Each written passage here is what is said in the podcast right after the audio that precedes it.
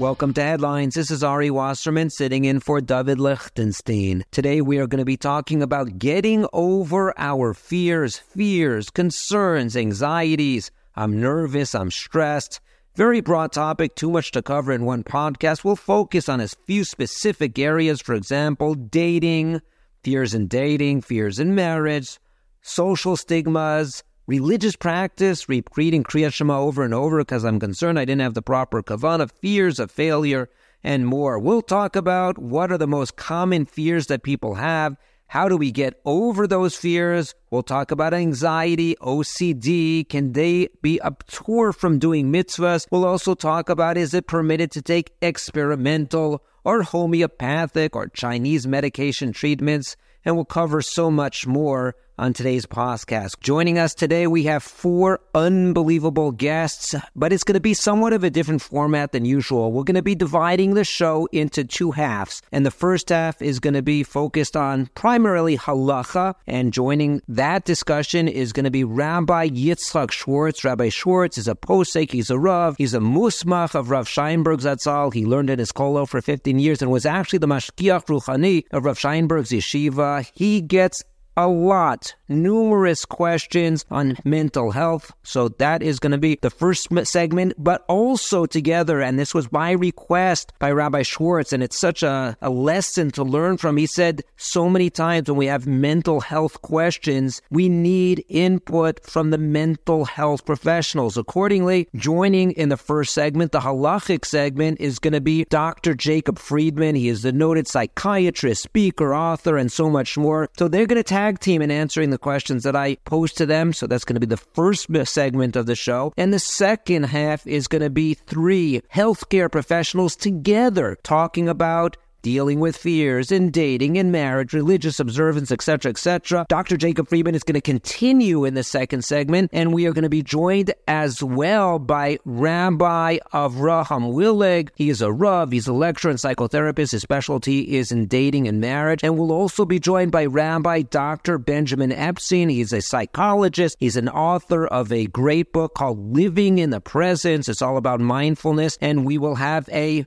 literally a, a, discussion around the table. We did this in person, talking about various aspects of our topic today. Just before we get uh, to Dvar Torah that relates to our topic, I said something over in shul, and somebody said, "You know, you need to say that on headlines. Everyone needs to hear that." So accordingly, I'm going to say this as well. A thing that is very important that we remember: we are not talking about the war today, and it is not, as I said on last show, it is not that it is not on my mind, and it should be on everyone's minds. I am sure that it is. But what can happen now that we are into this a number of months, four months, going on the fifth month? It can become, and that's human nature, routine. It could be something that we get acclimated to, we get accustomed to, and it's not at the forefront of our concerns. And this can happen. I heard a, a that was speaking about this, that somebody could treat it like anything else. You open up the newspaper and you want to check the weather and you want to check the stocks quotes. We don't do that in the newspaper anymore. You want to check the weather, you want to check this, you want to check that. What's going on with the war in Ukraine? What's going on with the war in Israel? How many people, Rahman al have been hurt? That cannot be our approach. What is going on in Eretz Yisrael, the Chayalim, those who are in captivity, those who have been injured, they have to be first and foremost in our tefillahs. They have to be first and foremost in our davening. It is absolutely critical that when we say Tehillim at the end of davening, it should be with kavana. It cannot be that it becomes routine as if it's part of the davening. I've gone through the davening. Let's say the Tehillim. Let's say it quickly. Let me get out of here. I got somewhere to go. No, that cannot be the case. In fact, in Shul where I daven, we changed it up. We changed the Tehillim at the end so people could realize it's a small change but a large change. And the concept here is it should not be routine. Let's change the Tehillim at the end. Let's change it in and out. Make, make regular changes. We're continuing to blow the shofar, but only on Monday and Thursday, not every day, so it does not become routine. So that is so, so important. Just when it comes to uh, talking about fears, fears. If you look up, there are lists of fears, there are rankings of fears, there are surveys that are done, and I looked up a number of surveys. Fascinating they do differ dramatically. There's one that I found. It says fear of the unknown is universal, but it seems to take form most commonly in three basic human fundamental fears. And these are the three according to this list. Number one, fear of death. Number two, fear of abandonment. And number three, fear of failure. There was another list. These are the top 10 Fears of 2023. They asked a lot of people, and it came out as follows. People who responded, Americans who were surveyed, they reported being afraid or very afraid. Corrupt government officials, 60% said they were very afraid. Economic financial collapse, Russia using nuclear weapons, people I love becoming seriously ill, people I love passing away not having enough money for the future. Our fears come in so many ways. Another list. Here are the five most common fears, and they're different, of course. The fear of tight spaces, the fear of judgment or rejection, that's social phobia, the fear of spiders, the fear of heights, the fear of open or crowded spaces. So, fears, concerns, anxieties, they come in all shapes and sizes, and everyone is going to be different. Everyone is going to have different fears, and different percentages of their fears are going to be based on this and based on that. Everyone is different in this regard, but everyone does have fears, does have concerns, does have anxieties, and that is the subject of our topic today. Parshas Truma, it says as follows, HaKadosh Baruch Hu says to Moshe Rabbeinu, we are going to be building the Mishkan. You are responsible, you're in charge, and it says as follows, the famous Pasuk, Vasuli Mikdash Vishachanti Besocham. This is the Tzivoy, make for me a Mikdash, talking about the Mishkan, and I will descend, I will dwell among them, I will dwell among you. And the next Pasuk seems to say the same thing thing.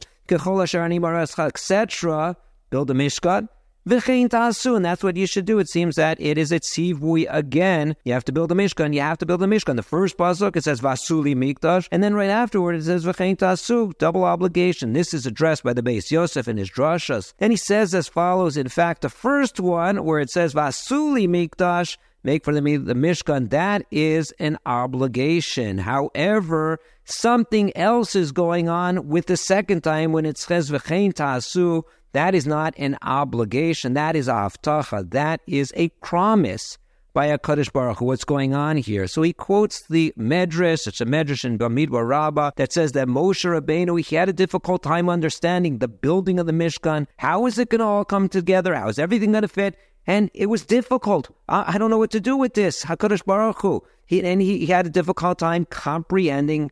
That's a fear. That's a nervousness. That's a stress. How are we going to pull this all together? Is it going to really work? Hakadosh Baruch Hu says, Moshe Rabbeinu, don't worry. Don't be concerned. Taseh v'gam tuchal, do it you will be successful. I am telling you, I am giving you my haftacha, kain tasu. It will come together. It will work. You will be successful. So for the first time was the tzivoy, v'hasuli mikdash. And the second time, Moshe Rabbeinu, if you do this, v'chain tasu, have bitachon, have faith, have no fear. Don't be concerned. Everything will work out. And in fact, we can say the same thing applies to each and every Jew, we have an obligation, we have an opportunity, we have a mitzvah to be Mekayim the Torah, we have mitzvahs, we have to learn, we have to understand. V'chein tasu, Hakadosh Baruch Hu. We need to also have bitachon. If we do, we will be successful. We have to have that bitachon. Sometimes there are worries, there are fears, and the fears can oftentimes get in the way.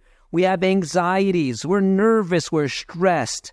And we see from this, it's okay to be stressed sometimes unless it's unhealthy, anxieties, fears. But the end of the day, move forward. That's what HaKadosh Baruch Hu said to Moshe Rabbeinu. It's difficult, it may be challenging, you may have fears. Move forward, v'chein tasu, I will be with you. This is a haftacha to you, and so to all of us. We have to know that HaKadosh Baruch Hu is with us. We have to have bitachon. When we move forward, we will be accompanied by HaKadosh Baruch Hu my sincere hope that by having this topic today, we will be able to come to grips with some of our fears, some of our concerns and anxieties, and hopefully it will give us some methods of dealing with them. And Mirza Hashem, this should be a continuing topic that we should have if people want us to go into a little bit more in depth or a lot more in depth in any, any areas that we did not cover. Please let us know. It's a fascinating topic. Just again, at the way end of the show, we will have a recap, lessons learned, takeaways that we can also hopefully incorporate into our lives. Before we go to our guests, let's have the riddle of the week.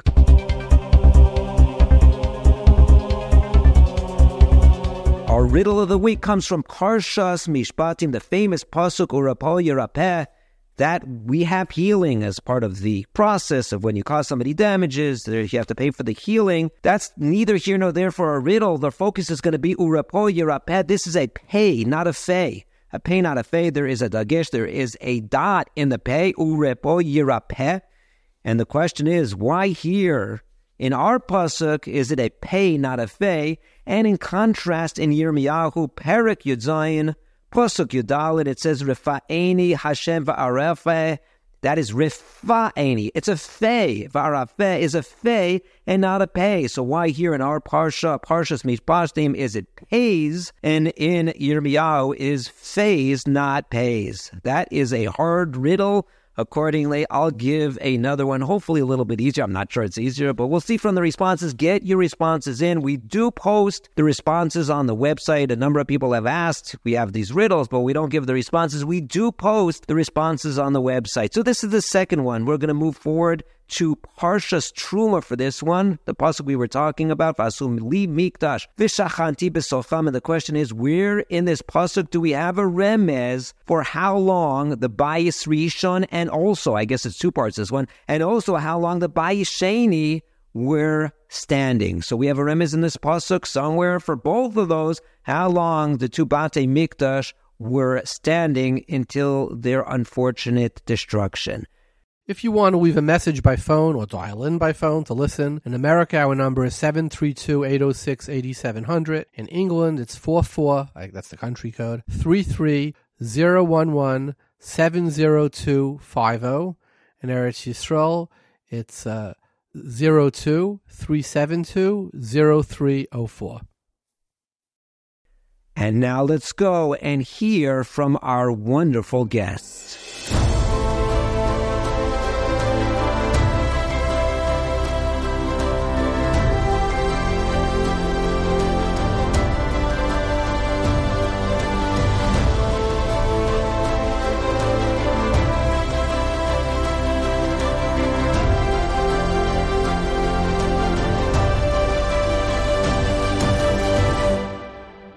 Joining us now is Rabbi Yitzchak Schwartz. Rabbi Schwartz is the Rav of Kila Kedosha, Birka Shmuel Orchos Chaim. It's a community in Givat Ze'ev, Eretz Yisrael. He spent 15 years in the Kollel of Yeshiva Torah Or and was a close Talmud of Rabbi Chaim Pinchas Scheinberg Zatzal, Hasmicha from Rabbi Scheinberg as well, and he was appointed by Rabbi Scheinberg to be the Mashkiach Ruchani of Torah Or, which he spent a number of years doing it. At this point, Rabbi Schwartz wears a number of hats one of which is speaking on behalf and paskening shilas for Kesher Nafshi that deals with youth who are having challenges and parents who are having challenges with their challenged youth, and also very heavy, a lot of shilas in mental health. Rabbi Schwartz, thank you so much for joining us. I usually say it's uh, my pleasure, but these are always such sensitive, painful issues that I'm happy if I can help. Thank you so much. Now, also joining us, and this was interesting, by request of Rabbi Schwartz, we also have Dr. Jacob Freedman here,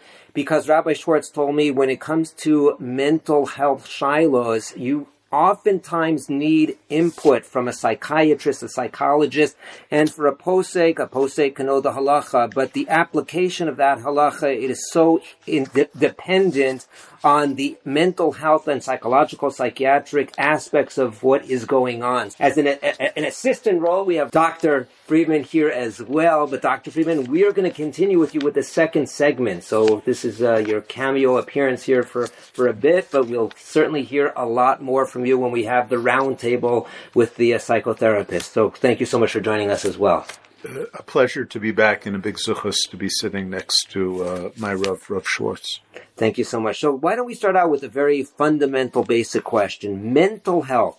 Is it a mitzvah or maybe is it a chiyuv to seek medical treatment if somebody feels that they're in need or people are telling them you don't seem to be okay, something seems to be off? Are we obligated to go, go take care of our health, like in the physical way, mental health as well? A parent tells you, a friend tells you they're concerned. What's the obligation, or is there no obligation? Well, it's no different than any other disease. As uh, Dr. Freedman once informed me from his illustrious background at Harvard, that uh, mental illness, people are a little bit afraid to say it, but it's a disease of the brain. And just if a person, God forbid, had a tumor or something in his brain, would he think that maybe I shouldn't go to a doctor? So if his, his neurology is, is off, if his brain chemistry is off, he's ill in his brain. So if you don't function all the time like the Ramban says, where if you're big Baal Bitocha, you don't have to go to a doctor. If you're like the rest of us who go to doctors for our health, so you certainly have to go to a doctor who's qualified to deal with brain disease. There's no difference, and th- this is one of the biggest problems in mental health: is the uh, old idea of mental illness or me- emotional disorders that it's just something the wrong with the way they think, and you know, just I can straighten him out just by explaining it to him, and it's not true. If somebody has emphysema, has lung disease, and he's a little bit tense, you can't tell him just take a deep breath and relax. So a person who has emotional disease, a person has brain disease, post-trauma, or severe depression, the Rambam says mafurish in Pirush Mishnayis that melancholy, ruach ra, ruach ra, a nirda from a ruach, is talking about mental disease. It's talking about melancholy, he calls it. So are we saying and that... he calls it a choylish yesh bo sakana. It's a choylish yesh bo sakana. So are we saying now that mental illness is actually like is physical illness, and it would fall under exactly. Not, yeah, we're not saying it, but if a per, we're not only saying it, but we have proof to it in both from the doctors, which I like uh, Dr. Freedman, if he could, to fill fill this fill us fill us in. Absolutely, fill us in on this uh, to- topic. But uh, I just want to make one more uh, you know point here that times of Chazal they didn't have laboratories. They didn't have blood tests they diagnose people based on their symptoms. And they this is called a chodesh yesh sakona, this is called a chodesh ein sakona. And I think something in some way we've become too scientific, too square, if I could say, about how we look at disease. And the Allah we find this, let's say on Yom Kippur, a hundred doctors, a thousand doctors tell a person, you don't need to eat. And the Choyle says, I do, so that we pass him, he gets to eat, he has to eat, because Choyle Yodea Moras Nafshay. There's something internal in the person that the doctor outside cannot know. And if you did a thousand blood tests to him, you can't know. Today, Baruch Hashem, we know things about mental health that they never knew before. So the, the says, there's a, a, very interesting Yerushalmi, which uh, I think says it all. So Yerushalmi in Shabbos Per Yudalid Halacha Gimel. Rabbi Chuna v'tanilo b'shem Rabbi Elazar ben Yaakov. There's a posuk in the in Dvorim, Perek Zayin posuk Tesvov. V'heisa Hashem imcha kol choyli. Great, great. Kol. Kol choyli. Why kol choyli? Heisa imcha choyli. What's kol choyli? So the Gemara says, Zu rayon. Kol choyli includes rayon, mental illness, emotional illness. The Omar Rabbi Lezer V'nosan ol barzel al tzavarecho ze rayon. I was makabel for my Rebbe of Scheinberg Zechat Tzadik that this is this is what this is the klola in the Torah of uh, of old barzel, old barzel. The Yisham mentions that in our generation we have so much mental illness. This is from this klola. But Al Kol Panim, Yishami explicitly says, "Kol choili." It's a choili. It's not just behavioral. It's a choili. That's amazing. So Dr. Freedman walked us through mental illness being physical illness. What does that mean? If you give us some examples as well, that would be very helpful. Sure, ab- absolutely. Um, I, I, think we have to be aware that historically uh, there's been a false dichotomy between psychology and psychiatry, between uh, further uh, psychiatry and neurology.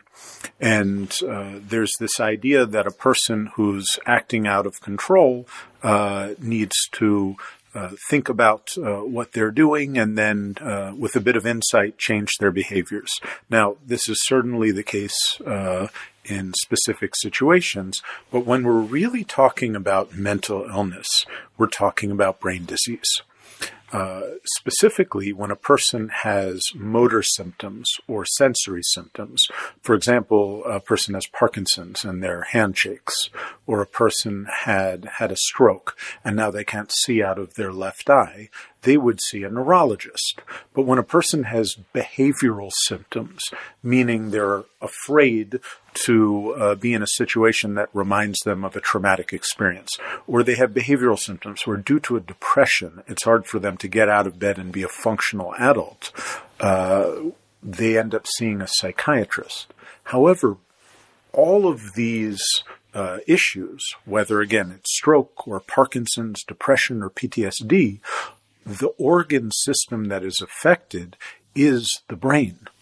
And while it's not for the diagnosis of mental illness in the vast majority of cases, when we look at healthy brains of people who don't have uh, anxiety disorders, people who don't have schizophrenia, who don't have bipolar disorder, uh, we do scans and we see that those brains are different than the brains of people with serious mental illness. There are different areas of the brains that are inappropriately lit up and overactive. There are other areas of the brain that aren't working with the same vitality that we'd expect in somebody who's not suffering from mental illness. And from this, it clearly shows that the brains of people who are struggling with mental illness are different from the brains of people who are not. And I would add one very important uh, nafkamina to this. When people have gotten high quality evidence based psychotherapy treatments, when people have taken medications for their mental illness and it's working, the brains start to look normal again when rescanned. Things change. Things change in the brain psychiatric treatment, when done right for the right patient who is engaged in their treatment, of course, uh, big plug here for the supportive families to ensure that that happens. When people are able to heal, their brains heal. Fascinating, fascinating. So, Rabbi, Rabbi Schwartz, let's go back to you.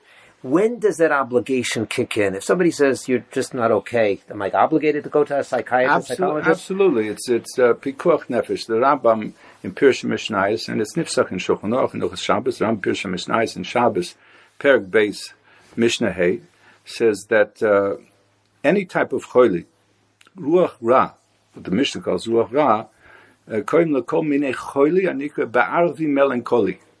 Melancholy is what the Mishnah calls ruach ra. And if you look at that Rambam, maybe wants to look it up on his on, on his own, it describes exactly the type of behavior disassociation, wanting to be left alone in their rooms, people who are, uh, you know, isolating in the rooms. These kids, are quite often who are post trauma, they, they isolate in the rooms for days, months, even sometimes for years.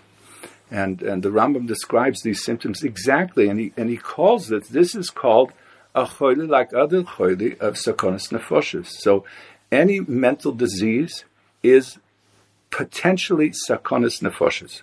So just like we're mechuyev to take care of our own lives or to save somebody else's life, if you're in a position to help somebody else get over or deal with his mental disease, it's pikuach nefesh. Wow. So it can quickly accelerate and this. So I'd like to understand from uh, Dr. Fim, from what seems to be something not so like say OCD. I've had cases where kids with OCD, and within a short amount of time, they can become so depressed they become suicidal. From OCD. Yes.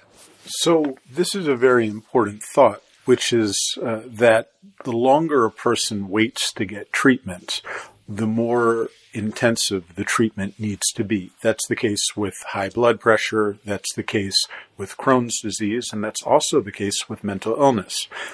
There's a few reasons for this. One is is that neurologically there's more dysfunctioning happening. The other reason, though, is uh, more psychosocial. That if a bacher has been depressed and has been not showing up for Seder for a little while, as it gets worse and worse, he'll lose his chabrusas, and then he'll feel embarrassed to go to the yeshiva when he doesn't have a chabrusa if he is feeling better on that day, and then he might want to drop out of yeshiva And he's right that people will be wondering what happened to Yossi, what happened to Ruvi. It snowballs. And so the embarrassment, the shame, and now the stigma, if people know what's going on, can be horrifying and can really make it infinitely more difficult to not only uh, treat the The underlying issue. underlying issue that the patient is facing, but also to get them back in the mode of being a functional human being. So uh, I really encourage people, please, before you need to come to my office, start making the preventative lifestyle changes that need to happen. Before you need to think about medication in many cases, think about going to a therapy that's going to start moving you in the right direction. By the time patients need a psychiatric hospitalization, there were so many points of intervention that could have happened before then. So well said. So, Rabbi Schwartz, we are talking specifically show on anxiety, fears, but obviously we're talking broader now. If a therapist or psychiatrist gives a diagnosis, for example, anxiety, depression, and says medication is necessary. I don't know if there's a difference between recommended or necessary. Maybe we should talk about that. Does the patient halachically have to take that medication, or could they say, for example, I'm concerned about the side effects, and because of the side effects concerns, I don't want to take a risk, or I'm concerned about shiduchim, and accordingly, I don't want to have to disclose if there's an obligation to disclose. I don't want to be one of those people that has something that has that obligation to disclose. So, are those uh, A is is there an obligation to take the medication if the doctor prescribes it, and B do we have exemptions for purposes of concerns of side effects, concerns of shidduchim and the like? Well, you know, it's mental disease. I think that what Dr. Freedman expressed before. I, I would like to say just some harsh words, but mental disease is like cancer, and it grows and gets worse and worse and worse. So avoiding taking medicine because of fear and there's a psychological aspect of that, that fear where that's coming from. Uh, what you basically do is making yourself sicker. And you'll get to a situation where even I don't even know if Dr. Freedman could help him. So um, you're not solving problems, you're creating problems. So just like it's an isur to be choivel ba'atzma, a person's not entitled to hurt his body. The worst thing to hurt is your brain. Now, side effects is a different discussion that Dr. Freedman has to address. But if there, he has to be well informed what the side effects are. But if it affects other parts of your body, and I have to weigh, you know, the the the possible gains against the possible, uh, uh, you know, cost that you'd pay for, for for taking this medicine, as let's say you'd lose some uh, agility, or you would uh, not be as uh, I, don't know, so physically functional in certain areas of your body, but you're going to lose more functionality in your brain there's a cost effectiveness you know equation here, and it's clearly that the brain takes precedence. So we, and we defer to the doctor on that. Uh, well, yeah. What I'm saying is, if the you're sure that for, and that for benefits doctor, Jennifer. If, if the doctor says, tell the doctor should tell them these are the this is the cost benefit here. You're going to lose X, Y, and Z, or you're going to diminish your ability, your physical capabilities in other parts of your body, perhaps. But we're going to save your brain. So I think it's sorry for the pun, a no-brainer. but doctor, what are your thoughts on it? I, I think that uh, we should be aware that, as previously stated, uh, every talk I've ever given, psychiatry is a gray science. Uh, and there are so many different variables involved in psychiatry that, uh, both fortunately and unfortunately, there's no givens. And when I sit with a patient and talk about the benefits and risks of every decision, uh, it's important that they know that should a person experience uh, a side effect from a psychiatric medication, that in most cases uh, that's not an irreversible uh, side effect. And even in the cases where side effects are potentially irreversible, for example, when a patient's taking lithium for bipolar disorder, it can cause severe uh, kidney problems. But part of the job of the psychiatrist uh, in working with uh, an engaged patient and a patient's family is to screen for side effects in advance. So that way, long before there's any permanent damage done, we would already know about uh, potential risks uh, long in advance, potentially in cases uh, by years. I, I would also uh, just throw out a thought as far as human psychology is concerned that we should be quite clear. Making a decision to take a medication is a decision to be made. But when a person declines to address a problem, that's also a decision that they're making. And Rabbi Twersky Zatzal uh, always said that when a person uh, doesn't change anything, they should be very clear that was a decision that I made today, yesterday, a month ago, a year ago, and that I'm going to keep on making until I make a change. okay, very good. So what, we've been talking about conventional medicine. If we can talk about experimental medication, I guess that's conventional medicine as well, homeopathic medicine, Chinese medication, are those permitted methods of treating things? Can somebody, in fact, say, I want to try something else, something more natural as opposed to a conventional medication. They apparently would have fewer side effects and maybe it's a less invasive, less intrusive, less impactful. Is that a, an approach to take from a halachic perspective? Let me try something else. And in, in addition, experimental, maybe that's even more dangerous than than taking something that we know there are side effects and it affects 2% of people, et cetera, et cetera, et cetera. So how some somebody approach if we have a patient that wants to go in different directions? Well, certainly Chinese medicine, all this uh, homeopathic for sure, is uh, not worse than a kmiya de smachi.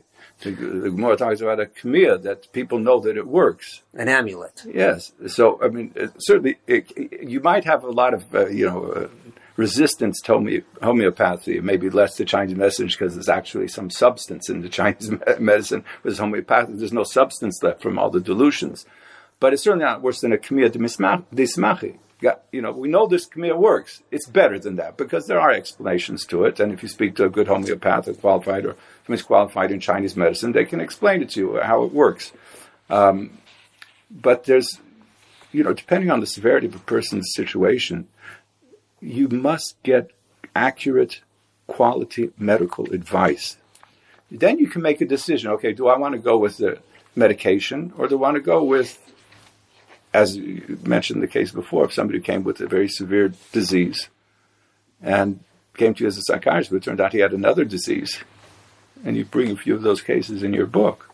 So you, it, even if the, the the interaction between that person and the psychiatrist is they don't follow up with the medication that the psychiatrist may be recommended. Instead, he decides to go to homeopathy. You, you have to make a decision at some point: is this working for me? And you also have to find out: is there any other underlying problem. So until you go to the psychiatrist, the homeopath is probably not going to figure it out. The Chinese medicine guy maybe yeah, maybe won't, maybe won't.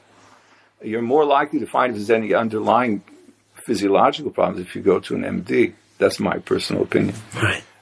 I think perhaps what you're alluding to, Rabbi Schwartz, is that a uh, well trained psychiatrist, uh, a GP, also a family doctor, pediatrician, who sometimes is evaluating as a first line uh, professional for mental health issues, will uh, ask a number of questions about the way that the body's working. Somebody who says, uh, I feel like I have no energy. I can't focus. I don't want to get out of bed. I just feel down all the time. And also my stomach hurts. And when I go to the bathroom, it's uh, very painful. Uh, that would be a patient, perhaps, that I would say, uh, have you ever been to a GI doc to make sure you don't have Crohn's disease? Uh, for a patient who has a ton of energy, feels anxious all the time, can't sleep, and feels constantly schwitzy, I might think this is a patient that I would have to uh, rule out hyperthyroidism in them. So uh, it's very important, I would say, that when a person has significant dysfunction and psychiatric symptoms, that uh, seeing a proper MD to do a thorough evaluation is, is quite important.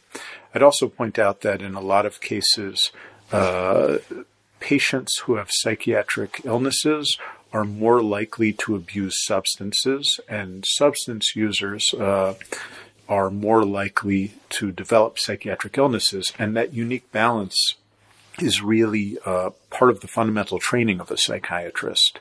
Uh, in terms of both safely getting people off of uh, drugs and alcohol, uh, including marijuana, uh, and also uh, explaining how these can be affecting uh, symptoms of depression, and anxiety.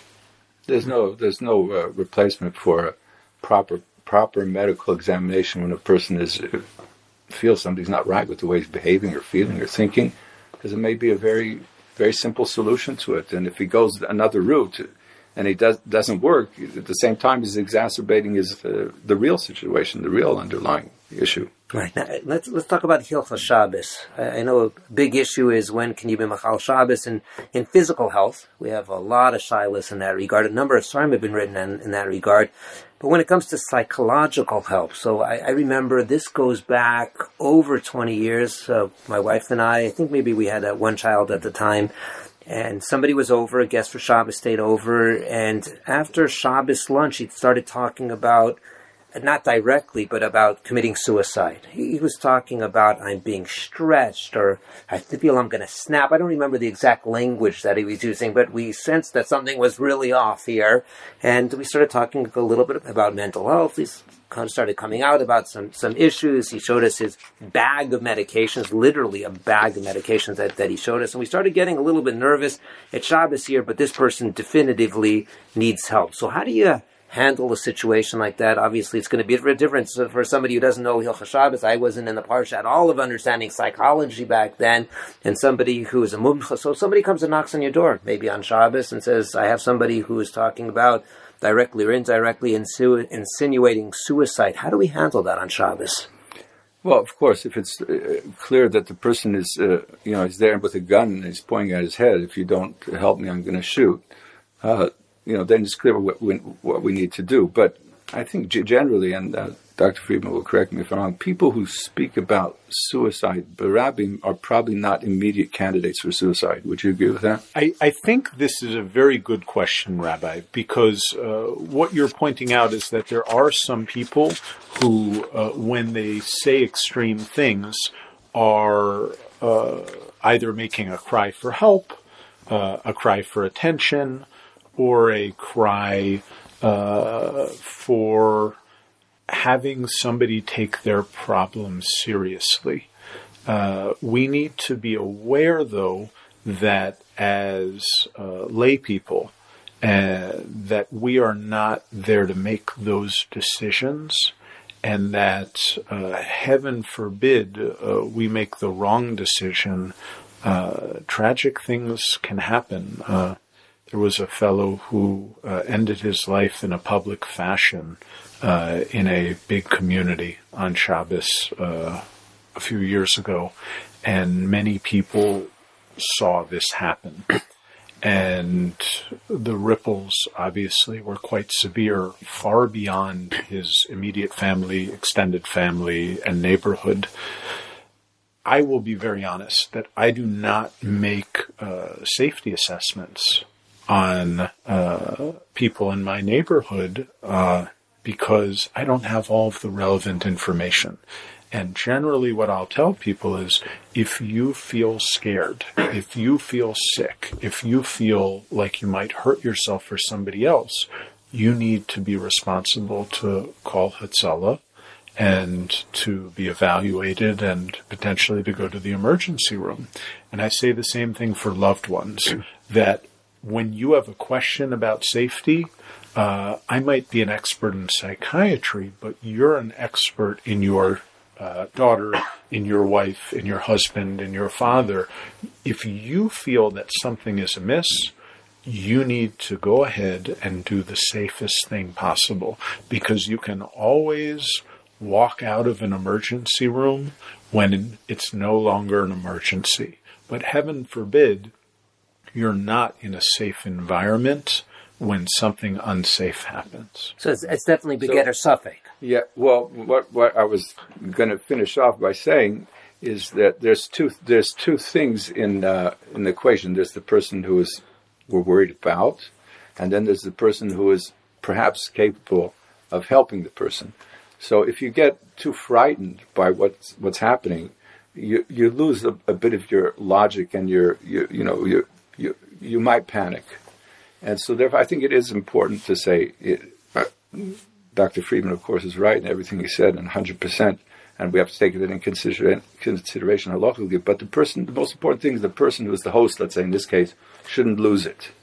Shouldn't all of a sudden get panicky himself and start calling in the, the, the civil guard or something. However, I would stay with that person. I would stay with him and I would talk with him. I, I wouldn't let him out of the house till you were sure, you felt sure that this person is safe.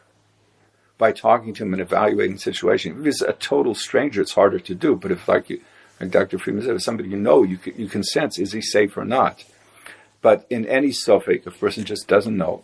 So even as fake sveka, even at a thousand svekas, if there's a little chance of pikuach nefesh, then you pick up the phone and you call Hatzalah. Uh, in addition to that, it's not, according to most poskim, picking up the phone is not an Issa Doraisa. Some hold it is, some hold it isn't, but Rov poskim hold it's not an Issa Doraisa, especially if you have a battery operated cell phone, which is not connected to the wall. So you don't have a bonus so, question. So, you, you, yeah, there could be some tikkun money there also, but anyway, most, most poskim hold it's not Doraisa. So even if he's a choyle shein boy sakona, there's a mokum to be makel under certain conditions to make the, fo- the phone call. But you have to be an observant Jew. But the reason I mention why they usually don't, and I think I think it's true. Usually, people who speak about it at the table, at a Shabbos table, they're not going to pull out a knife or a gun and commit suicide on the spot. So stay calm, keep them engaged, and be an observant Jew. And and if you have any suffix, so you call Hatzolah. I think usually a person is in your home, he's talking about it, and he's he's got his bag of medicine there. Is there anything there you can take? You can offer him. Is there anything you can take? But but you should stay engaged with the person. Right. That's, that's actually what we did. We spent the rest of Shabbos with him. I took him to shul. I took him to Which maybe, maybe that's what he wanted. It could be. Yeah, we had Suda Shlishis, we had Suda Revis, you know, and Suda Hamishis, and uh, you know, it's like running out the clock until after Shabbos, and then we got on the phone immediately. I, I, I hmm. stayed with him, and my wife got on the phone, or the reverse with his with his psychiatrist, who said, "Take him to the hospital immediately." So that that's what happened there. So a, a non pikuach nefesh question, but it could be a derais as well, and it could something as simple but common as somebody who picks their cuticles, bites their nails on Shabbos. It's very common. It's very common. So I'd like to find out deraisa, derabanan, and also how do you handle that if you see somebody picking their nails, picking their cuticles in shul, and it's Shabbos. Is this a deraisa? Is this a derabbanan? Well, you know, How do you handle it? And and and what's the psychology behind this person? Before we get to the psychology, I just want to mention something about the people who are doing that.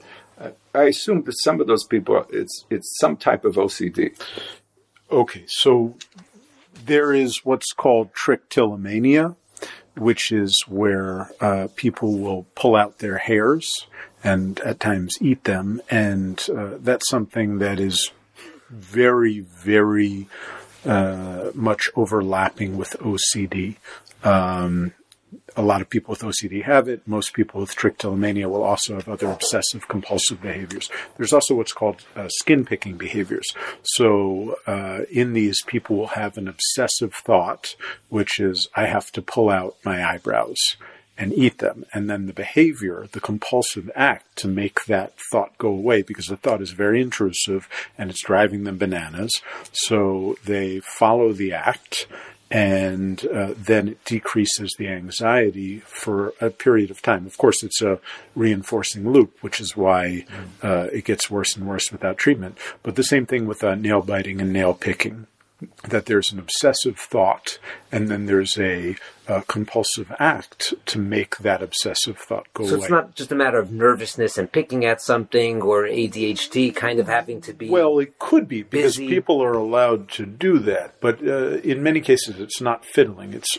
uh, real deal trichotillomania, real deal skin picking is more similar to a person who has an obsessive thought that they haven't locked their front door and they check it and then they check it again, and then at 11 o'clock when they're in their pajamas, they check it again, and then at 4 in the morning they wake up to check it again, and they stop sleeping because they've been checking the lock.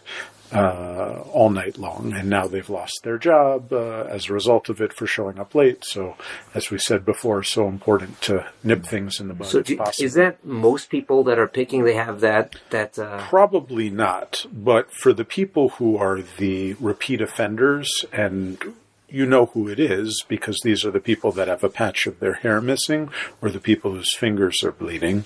Uh, these are folks who uh, more likely have other anxious pathology, potentially other OCD pathology. So the, the, the, the issue of picking at skin, of course, you mentioned Shulchan Aruch, you have in Reish and Shin Chof Ches, and Hilchah Shabbos. Um, and there's discussions there, you know, Machlokes Rashi Ben Yotam, which way are the cuticles peeling from the top to the bottom, bottom to the top? What does that mean?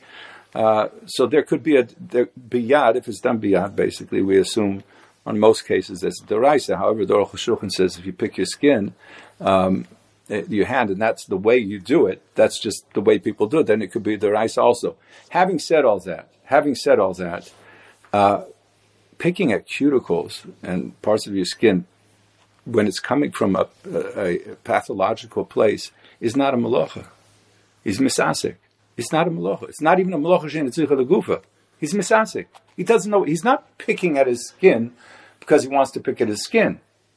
He, his brain is telling him to move his fingers in that direction to calm a pain in his head. It's completely misasik. So you don't have to say anything. and it's better than not to say anything. Mutav shu shogigin. Well, he's not even a shogi. He's a misasik. Is mutter. So, but but you could, you Potter, could Potter, and Mutter is. I mean, we don't want to be misaskim in Malachas and Shabbos, but if he, he doesn't, he doesn't need to clap al chet. so don't say anything. I wouldn't say. And how about after Shabbos? How do we treat this? Well, I, I just like to throw out a thought that if we want to treat something, it, we might want to, as uh, treatment providers, as rebbes, as parents, as loved ones, as uh, chavrisas. Uh, but if the patient doesn't want to treat something, it doesn't matter That's how bad we want to do it. So it could actually be that in a case like this, that a person would see uh, what they're doing as potentially problematic on Shabbos and might actually have that serve as their motivation for entering into treatment as an Erlich Yid. Uh, how do we treat it? Um, can I ask you a question? But it's also possible you're going to create more anxiety for them, and they'll be picking more.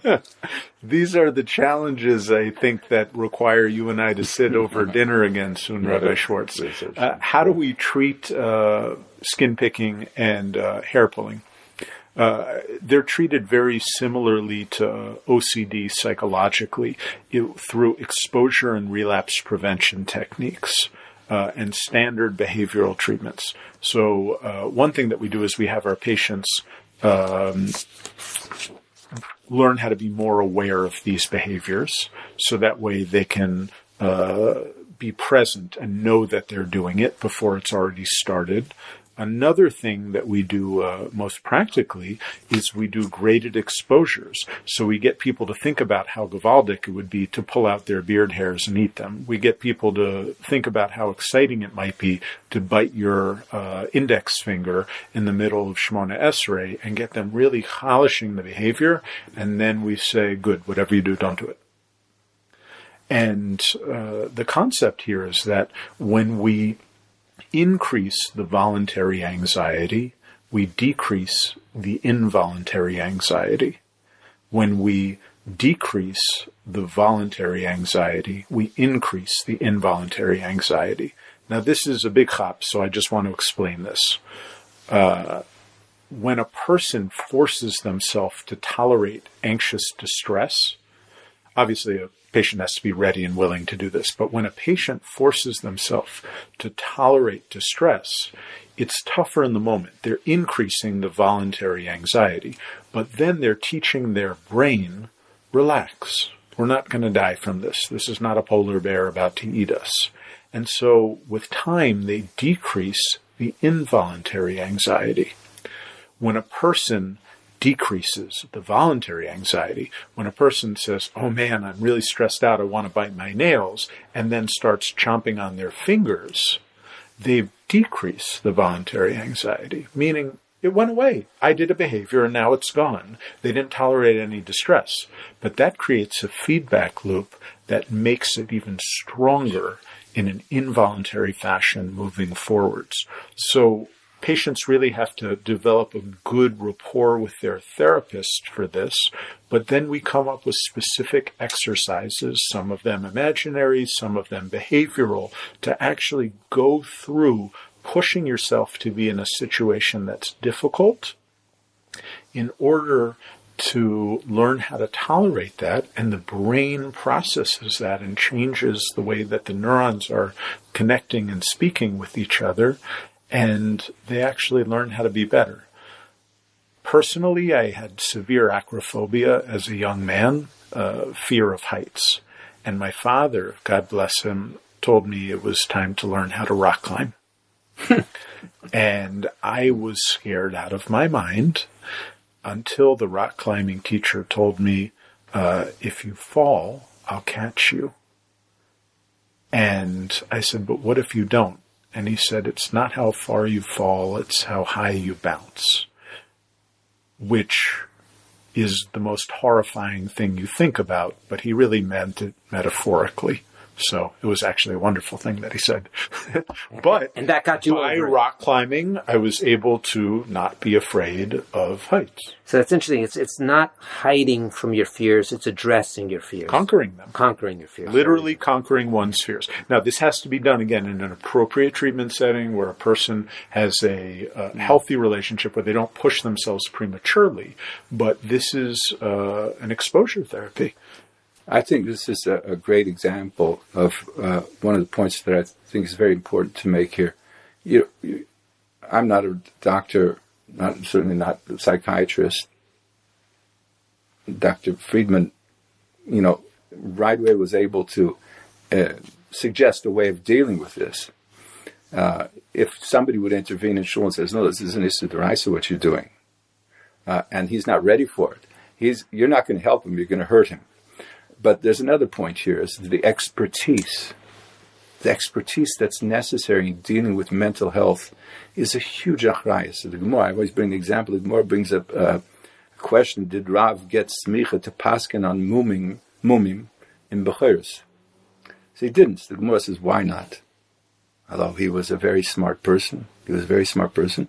And the Gemara goes so far as to say the Rav went for 18 months to live with cowboys, Roya Boko, so he could learn, who knows better than the cowboys, what's a mum kavua and what's not a mum kavua. So 18 months, he man, Rav's away from home, 18 months of his life with I don't know, with, with bulls and, and, and who knows what, uh, what kind of animals that are out there. Obviously, lambs or, or bulls and cows and everything. And he's living with maybe not the, the most comfortable people to live with. Roya Boker, you know, they're not exactly Yeshiva Shalom Donim, and they, but it's almost to get shimush. What is a mum? What is really a mum? How do you see it? How do you understand it? Obviously, it's not so easy if it took 18 minutes of Rav's life, 18 months of his life. So I don't think there's any Rav who can have the amount of knowledge that's necessary, unless he's been educated by a doctor, physician, a psychiatrist, a psychologist, to off the cuff answer a question, mental health issue, directly from Shulchan Aruch.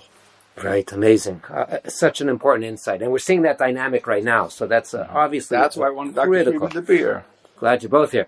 Now, one last question. One last question, Rabbi Schwartz. You mentioned misasek, below a shogeg. So we have these different states, mental states of individuals.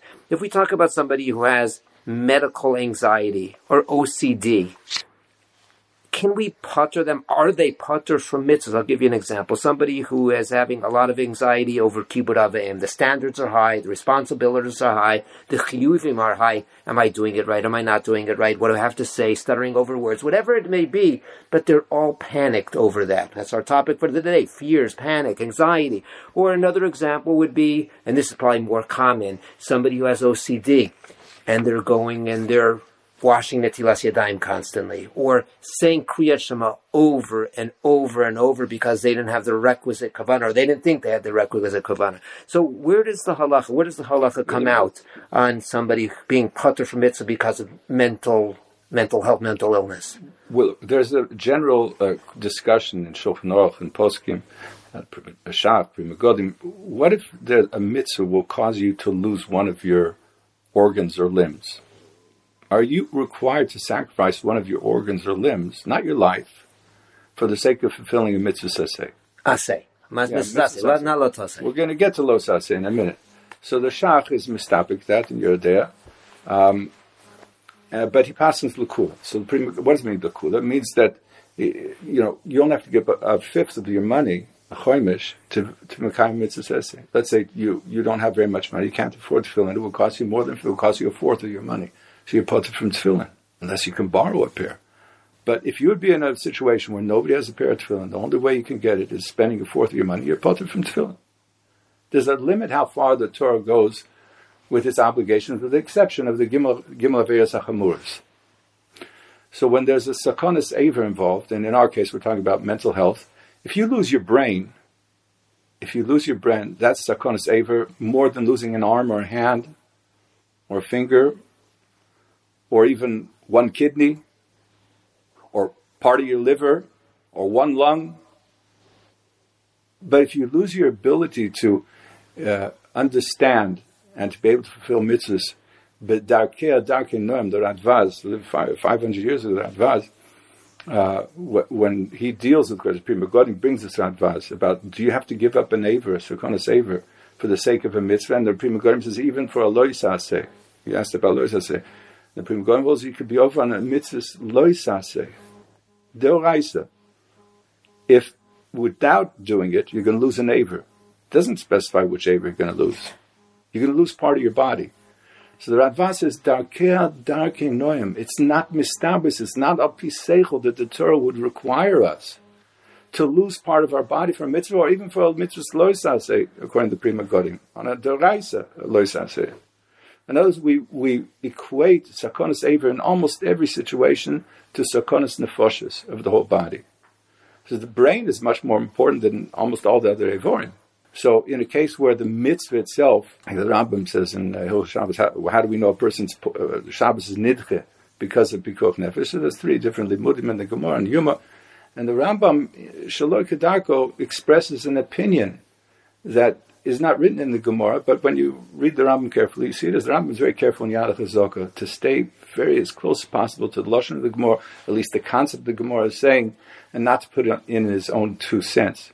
And the Rambam says the reason why Shabbos is nidche, because of Nefesh, because it can't be. The mitzvahs were not given for nekoma in the world. It can't be that a mitzvah can come in the way of life. Because noam, it can't be in the common and oinish. The Torah came into the world, the Lashon the Rambam is to, bring shalom and rachamim into the world. So if a mitzvah, the Rambam's talking about pikuach nefesh, but based on the shach and the Pri Megadim, that even in a uh, aver, sakonas aver, we might lose one limb, it's the same as pikuach nefesh. So when a person is so uh, uh, stressed out because of whatever kibbutz he has, maybe he's, maybe the parents are too, you know, like the Gemara says, uh, you check your son if there's a raspan who, if a makeh b'noi agodl, a makeh b'noi agodl, the Gemara says zoiver mishum lifnei iver. So you can't cause him to be in a position where the mitzvah is going to hurt him. So where the mitzvah is going to hurt him in a way that's going to bring damage to his body. And here in mental illness, it will bring damage to his body. so my- my so question- those mitzvahs that might do that to him, those are he's potter from nachma, not so much machmas oines, but because he's a choile. So my, my question was exemption, potter. Would we say then, don't do it, you're usher to do it? So I'll tell you, uh, well, you know, you're you're you're it's, you're trying to feed me the question. No, I don't say potter. I don't say potter. I said you're not allowed to do the mitzvah. right. Why? Because you're harming yourself, and the mitzvahs can't be used for nakoma. We had, uh, I saw this in uh, several cases by Rav Scheinberg, Zeichel Tzadik Gor Baruch Hu. There was a, a Talmud, he was an Ilui, Mamish an Ilui, but he was, uh, he was OCD, and he was davening too long. And he was, his habits in the, in the base Akisi of, of uh, Nikoyan were too aggressive. And if you make a brocha, and you don't have the proper Nikoyan, a goof, is a brocha of Batola. So, uh, and he, he was he was OCD in this. So Rav Scheinberg told him, "It's on me. Make the brochas. Make the brochas. It's on me. I take it on my achrayas." he was worried he wasn't clean. Yeah, always worry about okay. Maybe maybe the way that the Rav Scheinberg was telling you, you to, to it, he was still worried he's not clean. So Hashem told it's on me. Or another case where a person uh, davens and he thinks he didn't have uh, proper kavanas and kriyashma, and he says it over and over and over again. It's on me. It needs somebody to come in, a religious, somebody's a religious uh, figure who has authority and so don't worry about this. Say it once and Yeah. move on. Yeah, we had a case. Uh, uh, a certain Rosh Yeshiva that he told his Talmud also he was davening for I don't know hours maybe, and and he told him he said, "Listen, you have ten minutes to daven Esrei, and if you have to stop every ten minutes," and he, he didn't do it. So this Rosh Yeshiva, very wise, he said he told him ahead of time because you have to let them know ahead of time what you're going to do. He says, "If you if you go past ten minutes, I'm going to pick you up and put you in the base of kisei, and there you can't daven." And he did it.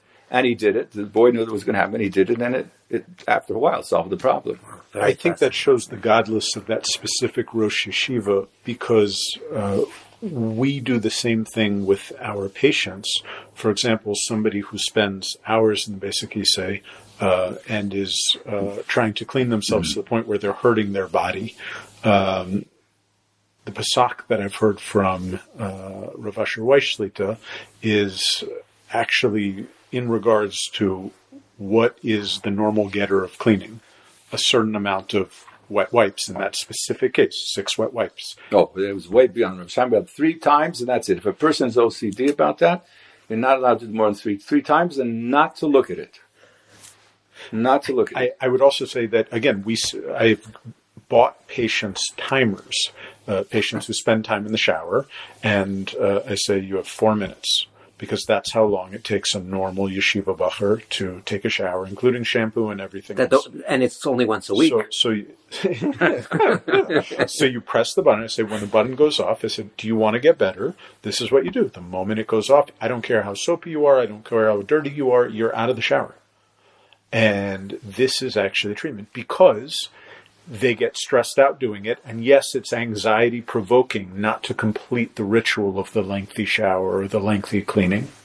But when you, again, increase the voluntary anxiety, you're going to decrease the involuntary anxiety. And this is the exposure therapy that frankly treats it. So I'm just so impressed to hear uh, it shouldn't be such a, a chiddush that Rav Scheinberg Zatzal knew uh, this. By the way, this person is uh, became a very big Tom Topim, and uh, he was cured of all of his, uh, all of his OCD. Uh, Baruch Hashem. I'd like to thank you both for joining us. Fascinating, and we certainly see the chashivas, the importance of a Rav, a posek being so knowledgeable. But still, any shaila that comes up, there could be psychological aspects that do need consultation, and that's, to me, a lot learned here, but that's a really big message. Thank you so much. I'd just like to add that as a mental health professional uh, who's also uh, working hard to be a, a good yid, it's impossible to do this work without the guidance of a posek who's willing to spend the time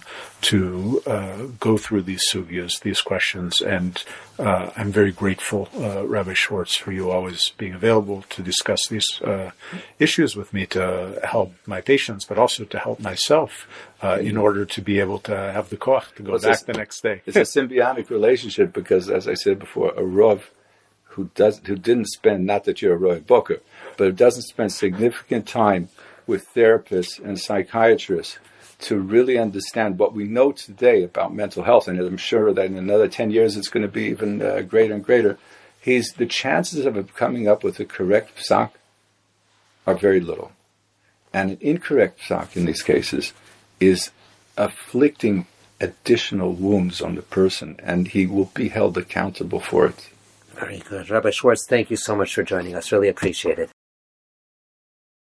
Joining us now is three mental health professionals, something we've never done on headlines. Three therapists at one with me. So I guess I'm having a super duper therapist therapy session here, which is unbelievable. So first I'm going to introduce each of them and then I have questions. Each of them is a specialty. So I'll introduce each of them and then we'll go one by one, but feel free to interject when your colleague you disagree or agree with something. Feel free. We'd love to hear from you as well. So starting with Dr. Jacob Freedman. You were on the show recently. Dr. Freedman is a board certified psychiatrist, not a psychologist, psychiatrist in both America and Israel after completing his training as chief resident at Harvard Medical School. I had fun with that last time. That used to be a good place to go to school. Dr. Freedman made Aliyah with his wife and children. He lectures widely to the Jewish community and is known for his popular column in Mishpacha magazine and his book, Off the Couch. We are not sitting on a couch together right now. We are off the couch as well. And now he has a new book coming out, The Things I Told My Patients. Dr. Freedman, thank you so much for joining us. Tremendous of us to be here. I really appreciate it, Rabbi. Also joining us is Rabbi Avraham Willig. We're going to speak specifically about anxiety, fears, and dating and marriage with Rabbi Willig. That is his specialty. Rabbi Willig is a rabbi, a rebbe, a lecturer, a psychotherapist, also a musician. He obtained his master's of clinical social work at the Wurzweiler School. He has a private practice in individual, marital, and family therapy in Yerushalayim at Beit Shemesh. He also runs groups and workshops about relationships, marriage, and marital intimacy. Rabbi Willig, thank you so much for joining us.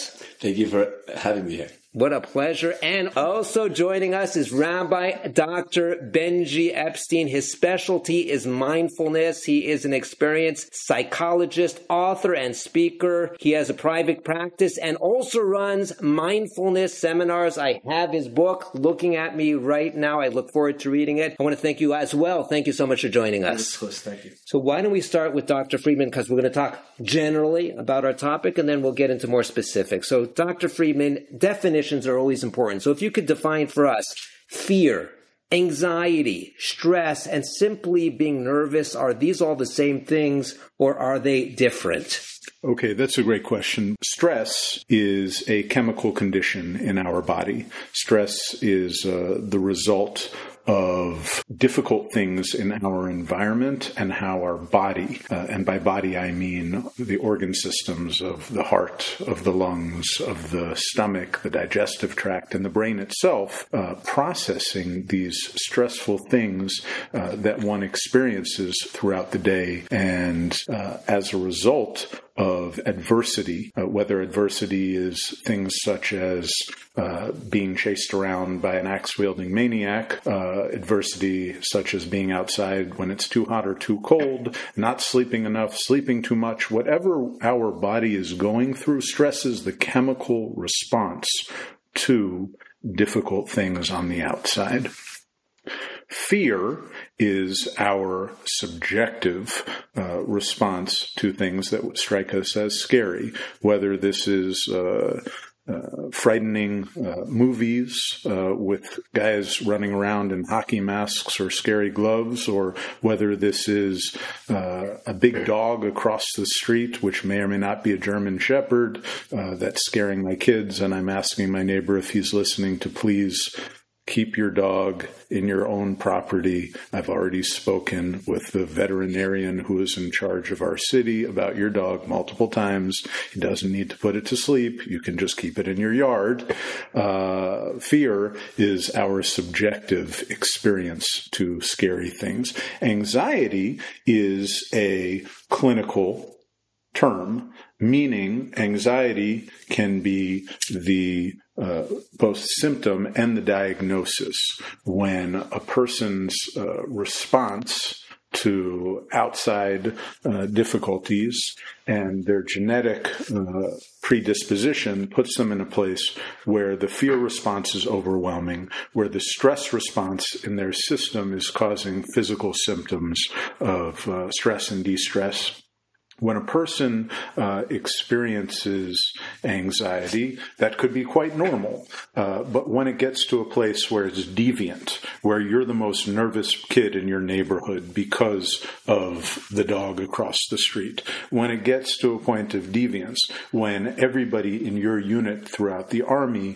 is also a bit shell shocked, but you're the one who can't get out of bed and can't function on the battlefield, when it gets to the point where dysfunctional because you're unable to be successful at school, at home, at work, wherever it might be, that's when we start to discuss an anxiety disorder. So the three Ds again are deviance, dysfunction, making a diagnosis. Okay, so at what point and how do you diagnose somebody? If somebody is ex- experiencing anxiety, how do you go about analyzing if it's a clinical anxiety as opposed to just an anxious individual? So that's a really important question. Uh, psychiatry is admittedly quite a gray science, and that's one of the things that we should be quite aware of. There's no x ray to diagnose an anxiety disorder, there's no EKG to diagnose OCD. The only thing that blood tests can tell us at this point uh, is whether or not there's something else happening in the body system that could be causing similar symptoms. For example, a thyroid disorder or palpitations, a heart attack. So, uh, anxiety again some level is also normal and some level at some point becomes abnormal there's a spectrum so generally at a point where a person begins to experience uh, physical symptoms of their anxiety whether it's chest pain whether it's uh, stressed out uh, neck, whether it's uh, stomach, uh, overactivity. We don't have to describe what that looks like. Uh, when a person can't sleep, because of their anxiety. They're up all night where a person can't eat because they feel like their stomach can't handle it. At the point where a person's body is saying, enough, I'm struggling, that's when we uh, start to talk about a diagnosis. One of the questions I always ask my patients when they come in and say, Doc, do I have clinical anxiety? Doc, do I have an anxiety disorder? Uh, is, do you feel like you're worrying about minor things? So that's an intentionally vague statement, meaning if it's minor to you, then you shouldn't be worrying about it. It could be something that is not minor to other people, but you could be that really tough guy who's able to stand out on the battlefield all day long. You could be that person who's constantly day trading stocks and uh, swinging back and forth $100,000 uh, might only be a minor thing for you.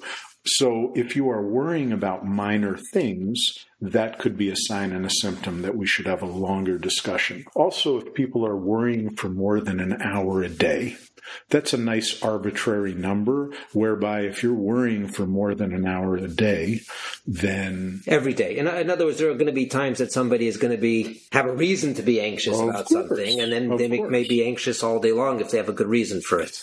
I, I, think that's a very good point. I would also trust uh, collateral information. So, does your wife think that you're struggling? Great, go get it checked out. Does your Rebbe think that you're struggling? Great, go get it checked out. Does your business partner, does your chavrusa, whoever it might be, somebody who knows you, spends time with you, who has seen a change in behavior, are they concerned about you? Get it checked out. And again, uh, because there's so much uh, vague language in mental health and there's so few objective signs and symptoms, it's really important to talk with a licensed professional. And most of uh, the organizations out there in our community, whether it's Relief Resources or a Amudim or a Mask, Ezer Mitzion, any of the great organizations out there that uh, support members of our community who are dealing with mental health issues will only refer to licensed clinicians, whether that's a licensed social worker, a licensed psychologist, a licensed psychiatrist licensure comes with a level of professionalism and a level of know-how. And while there are unfortunately exceptions to this, uh, it's so important to make sure that you're working with somebody who both understands the field and is uh, understanding of our community and some of the unique challenges that we face. so, talking about our community and the unique uh, challenges that we have, what would you say are the three, four, five, three to five most common concerns or fears that individuals have. I'm interested to hear about our community, the Orthodox community. And then as an overlay to that, I'm interested in hearing, because you practiced a tremendous amount in, in the United States, how would you compare our concerns to those of let's say secular society. I don't know if you want to use Israeli secular society or U.S. secular society, but I don't know if they're going to be different. But how would you compare Orthodox Jews' most common fears and concerns to that of of regular or secular society?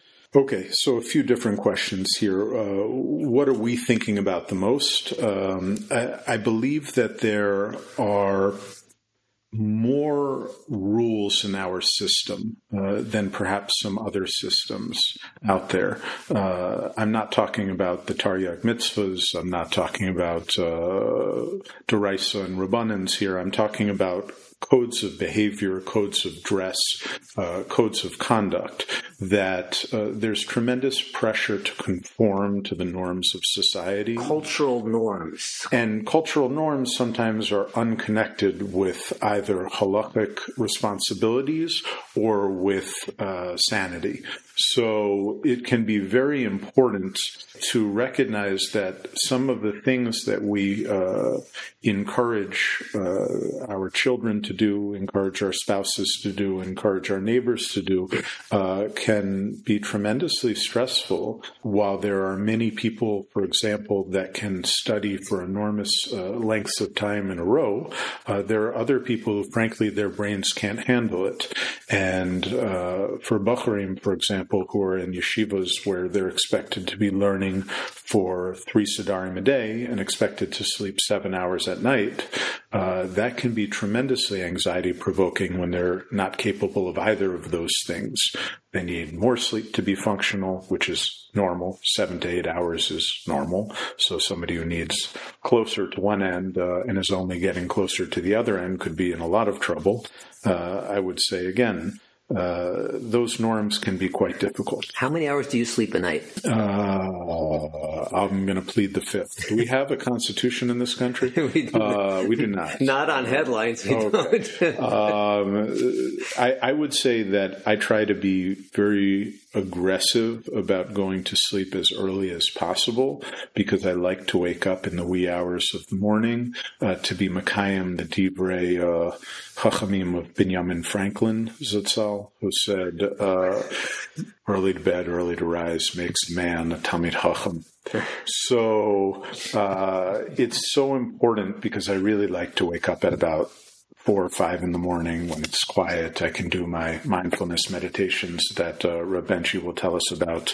I can also go ahead and do some housework to be Makayim the mitzvah of uh, not leaving it all on your wife, as Rav Avram will talk about, and to do some studying and just preparation for a day that's going to have a lot of challenges. So there are some nights where I'll go to bed as early as about nine o'clock in order to wake up early, and I, I am very uh, protective of my Erev Shabbos nap. Oh, very good. Sorry to put you on the spot no, on a no, personal no, note there. So, so number one on the list of three, four, five common concerns, fears of Orthodox Jews. Number one, cultural norms. I would say that another big one is shidduchim, which Rav Abram will talk a lot more about. Uh, but we enter into a situation where there are many desired traits in a mate within our community, in a spouse for life, uh, that one will have a very difficult time uh, being able to fulfill. And uh, there are certain things that normal people will go through, uh, whether family members or the individual themselves, that if they uh, address these issues or if they talk about them in public can make shidduchim quite difficult. Specifically, I see this in the field of mental health, whereby people will uh, be so nervous to go to a psychiatrist because chas v'shalom somebody will find out about it and it will ruin their shidduchim. If, if somebody goes to a psychiatrist, that's not as bad as taking a medication, uh, which chas v'shalom will ruin their shidduchim. If somebody is taking a medication, chas v'shalom, to continue that medication during the shidduchim process, that could be even worse. And then we end up with the problem of people who are unwilling to get the help that they need uh, because of fears of shidduchim. And on top of that, people who will then lie about getting the help that they need, which causes serious problems of trust between uh, in-laws and uh, spouses alike. And so many situations in which people who are taking a medicine will stop taking it at a not opportune time, such as shidduchim, when there is a lot of stress. The Belzer Rav uh, Shlita once told me that it's advisable for patients who can uh, take an injectable form of their medicine to be taking the injectable form of their medicine during shidduchim in the early stages of marriage so that they would not be embarrassed to take a pill in front of their spouse. Such sensitivity can be required, uh, not even in terms of truth and lying, but in terms of the shame that people in our community feel associated with getting uh, help for uh, mental illness. So that's number two. Okay, give us one more. Uh, one more. uh, I think is uh, the balance between the world that is our world, the Torah world, and then the world that is a world devoid of Torah uh, that we see anytime we open our eyes outside of our Amos within our house and outside of beis midrash. If a person does not have a smartphone that does not stop them from hearing and taking in all sorts of information, that's uh, in many cases a big stira to Torah values. I think that uh, anytime that our community is pushing uh, Hanukkah trips in Greece, uh, we have to ask ourselves how is it possible to reconcile these competing things? And that causes a lot of philosophical angst we could call it but just also a lot of questions of what's emes and what's sheker uh, when again there are ideas of a good bacher at a good yeshiva carrying a price tag of hundreds of thousands of dollars. How is it possible for a family of a good girl where the father is a nice Erlich Rebbe to marry off his daughter into a good family when there are, again, expectations about traveling away for Pesach that many families have to take loans for in order to travel for Pesach, not to pay for matzahs and potatoes and eggs and onions. I think that we run into a lot of challenges trying to balance the values of being somebody who's focused on Olam Haba with somebody who also recognizes that we are living in a society that has many uh, Gashmias expectations. So juggling this is quite difficult. I'm reminded of when I was uh, about 9, 10, 11, 12, 13, 14 years old when I used to go to visit my aunt in Los Angeles, and she would uh, take me against my father's will uh, to go see the street performers in LA. And there was a guy who would juggle a chainsaw, a watermelon, and a bowling ball. And at the end, he would throw up the chainsaw, cut the watermelon in half, and he would sell you a piece of watermelon for 20 bucks. But man, was it worth it. That was the best beret priya I made in my entire life because just got cut in the air by a chainsaw. I remember uh, a few years later when I asked a friend of mine who had been to LA, did you get to see the fellow who was juggling a watermelon, a chainsaw, and a bowling ball? And he throws up the watermelon and then he cuts it in half with the chainsaw and then he sells it to you. And my friend said, no, that guy wasn't there. And I said, what are you talking about? He was there every year in a row for, for years. And he said, well, he wasn't there. And I said, well, what do you think happened to him? He said, what, what do you think happened to him? He probably threw the chainsaw and cut off one of his arms. Like, you can't just keep on juggling that stuff forever. So I believe that our uh, community is juggling many things. And uh, I am so grateful to be here with uh, very smart, very thoughtful, very dedicated people when it comes to Am Yisrael tonight uh, who can help address these issues. And I guess uh, I should put in a plug for headlines here that really, uh, Rabbi, you are a beacon of sanity and uh, a lighthouse of uh, thoughtful, rational approach to the problems that our community faces. So I'm glad I'm, I'm, I'm, glad I'm being told that I'm sane in this audience of the therapists here. it gives me a lot of solace. I appreciate that. I'm going to tell my wife that. Uh, so let, us move on to Rabbi Willig. So we're really going to focus then on, on number two, concern number two that you mentioned, Shidduchim. We're going to go into that now because Rabbi Willig, that's really something that you specialize. So question number one, when it comes to this, let's start, let's divide up between dating and marriage marriage, dating and marriage. So let's focus on dating first. Obviously, dating comes before marriage. So what would you say are the two largest fears that you see when people are dating? And would you say it's the same for the boys or the young men, men, and the women, or is it going to be different, those concerns? First of all, I also want to uh, thank you for having me here on this, uh, this show. It's a zchus. It's a really a privilege to be with such great people and such humble people. That's I really mean that. So great. It's so unassuming. It's so easy to talk to. It's just, you make it easy uh, for, for, me to be sitting here. There's, there's lots going on uh, when people uh, uh, get stressed out about dating. People ask, you know, am I ready for this? Can I do this? You know, it, is this the right is this the right person? Am I am, is this the right one? How do I know that this is the right one? How do I know? Can I trust this person? You know, some of the issues of trust that Dr. Freedman uh, referred to. Are they putting on a show?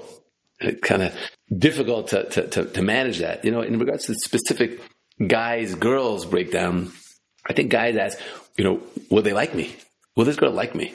You know, because uh, guys get interested uh, in the girls faster, and um, you know, maybe maybe my ego if I if I if I go all in here, you know, I like this girl and she dumps me, like whoa, am I going to be hurt? Yeah, yeah, yeah, right. And is she going to like me back the same way I like her? Also, of course, the fear of commitment, which uh, you know is today in a big in the big world in the big world of uh, you know, for better or worse, technology and communication. Everyone knows everything. There's so many options, but it's a famous effect uh, uh, of, of, too many people.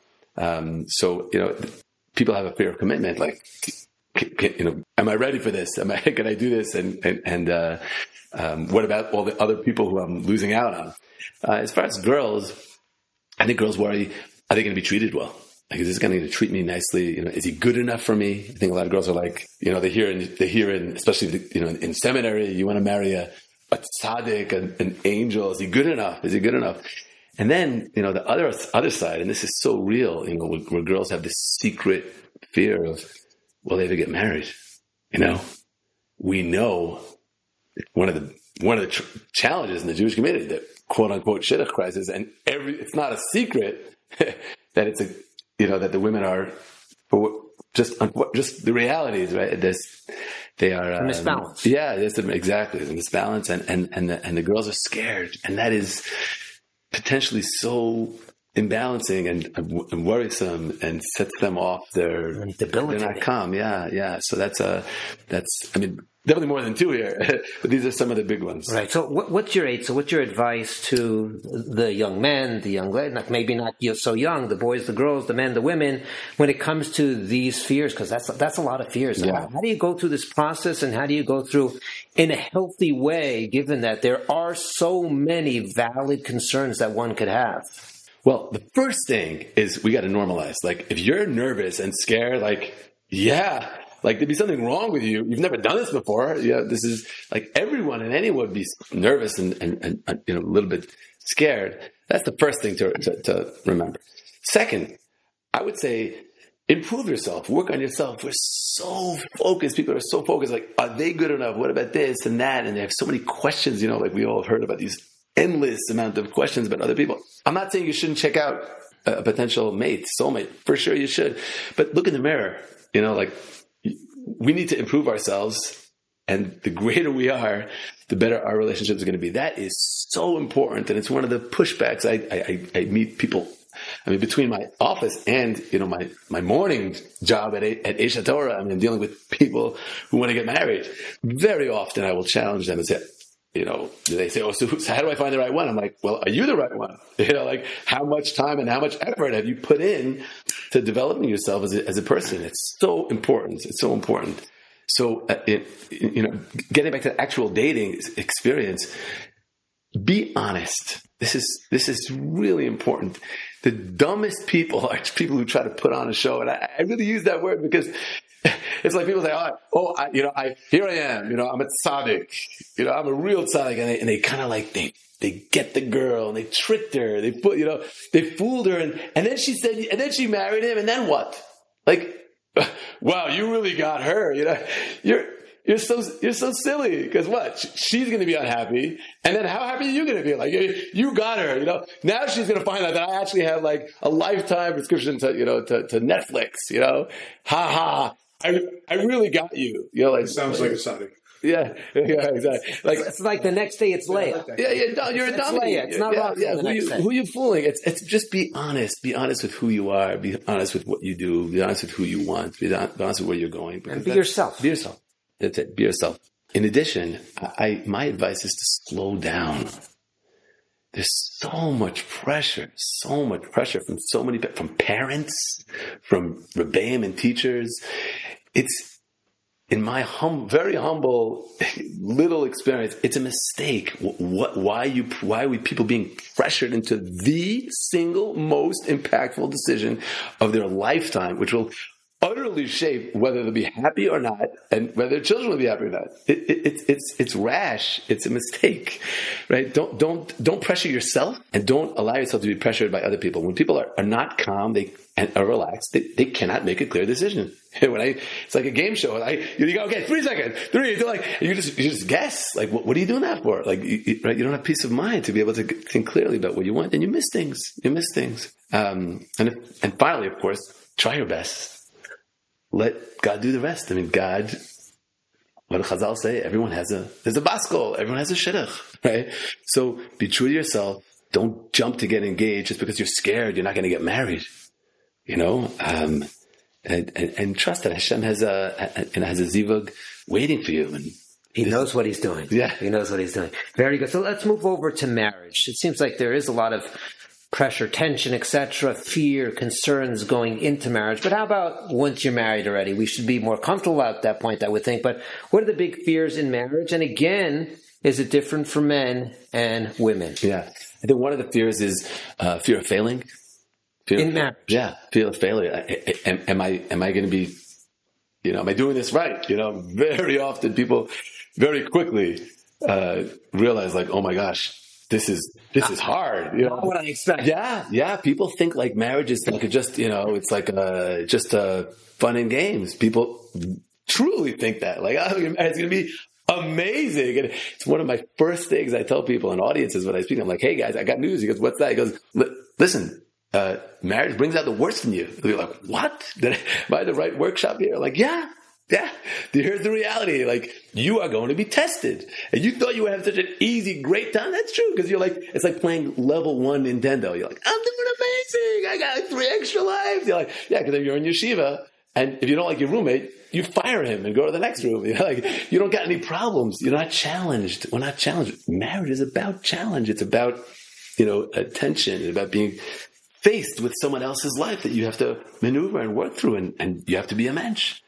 That nothing wrong with that. That that's okay. That let's normalize that. Let's normalize the fact that marriage is going to be uh, uh, you know challenging, and that's okay. It, it doesn't mean it's it's going to destroy you to the country. It's just going to make you bigger and greater and overcome things that you know you, have to overcome. Maybe that's something that should be talked about more in marriage preparation. It seems that we get painted an amazing picture of everything's going to be great. Right. Somebody was just telling me this recently.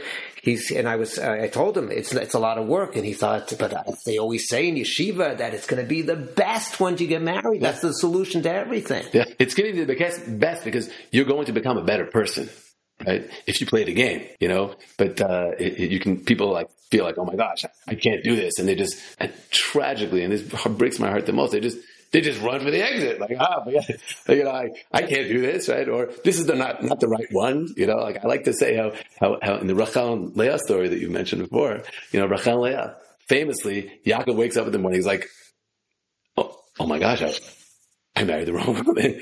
Right? I married the wrong, I married the wrong woman. And this seems like the most insane, impossible, crazy, you know, like this is like the fairy tale story. And I say, uh, my friend, this happens every single day. every day people get married like, oh my gosh, what did I just do? Right?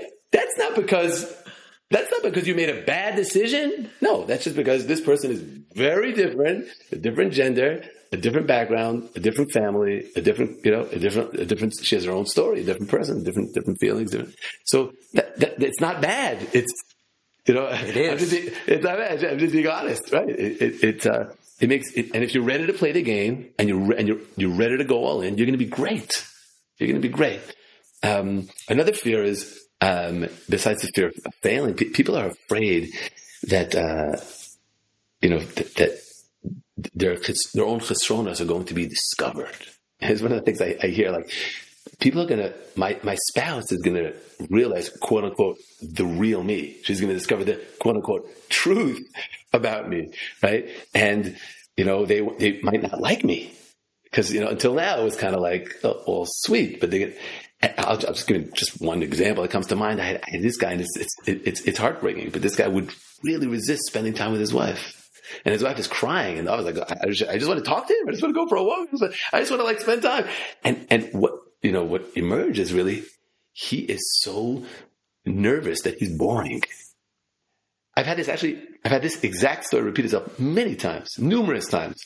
I think I'm boring. I think I'm, I feel like I, my, my, my, my inner worry is that I'm so boring, my wife's not going to really like me. She's so, thinking it's her. Yeah, exactly. And he's the issue. Yeah. And he, and she, and, and, and when this comes out, like, you know, this comes, becomes a discussion between the two of them, it's like, oh my goodness, I, I love, I love you for who you are. You know, I don't find you boring at all. He's like, really? You know, and like, this is something that, that, that you know, this is a real story. I mean, these are real stories. It's I like boring.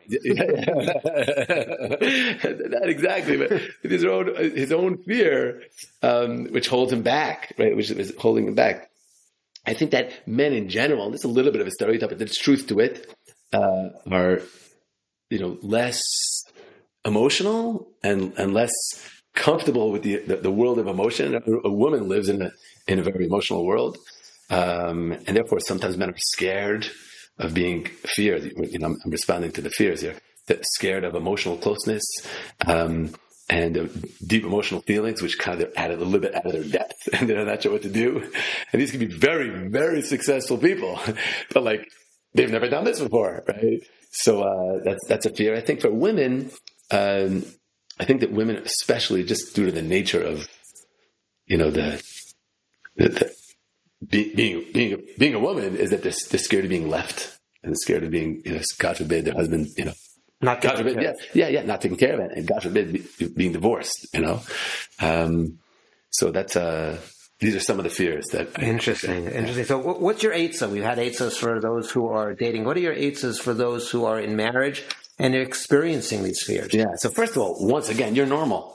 You are normal. If you know that, that all, all, you know, it, it's it's oh, it's yeah, it's it's it's okay to uh, uh, you know to, you're doing something new, um, and this person's very different than you, um, and uh, that's the that's that's the first thing. Second of all, she she she really does love you. I'm just speaking from a man's perspective. They they didn't marry by accident. Like they they went out with you they went out with you. They, they, they chose to marry you. No one forced them to marry you. They like you, right? Be be yourself. Be yourself. Um, uh, I, I, like to say, and I, I, I, find myself saying this in my office to, to couples. Love is found in the vulnerable space between people. Maybe one day I'll get rich from that line. okay, it's got to happen somehow. Uh, love is found in the vulnerable space between, between people, and it, it, you will see that if you just trust the love process and just tell the, just be honest. You know, I'm nervous, I'm scared. Uh, you know, this something is bothering me. Like, yeah, and you will see that this this this spouse who who hopefully loves you and made a love commitment to you will will embrace that and, and protect you and help you and nourish you, just like you will if your spouse would say that to you, right? So um, it's willing, be, be, be real, be real, share, don't hide, don't hide, just tell the truth, you know, about your inner world.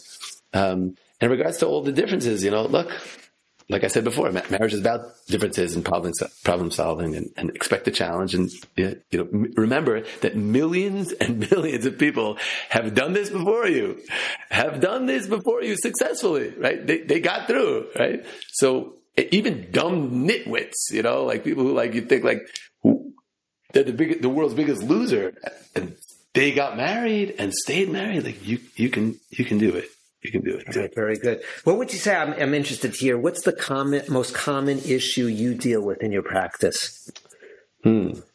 I, I do a lot of work with. Uh, hard to say exactly. I do a lot of work with marital training.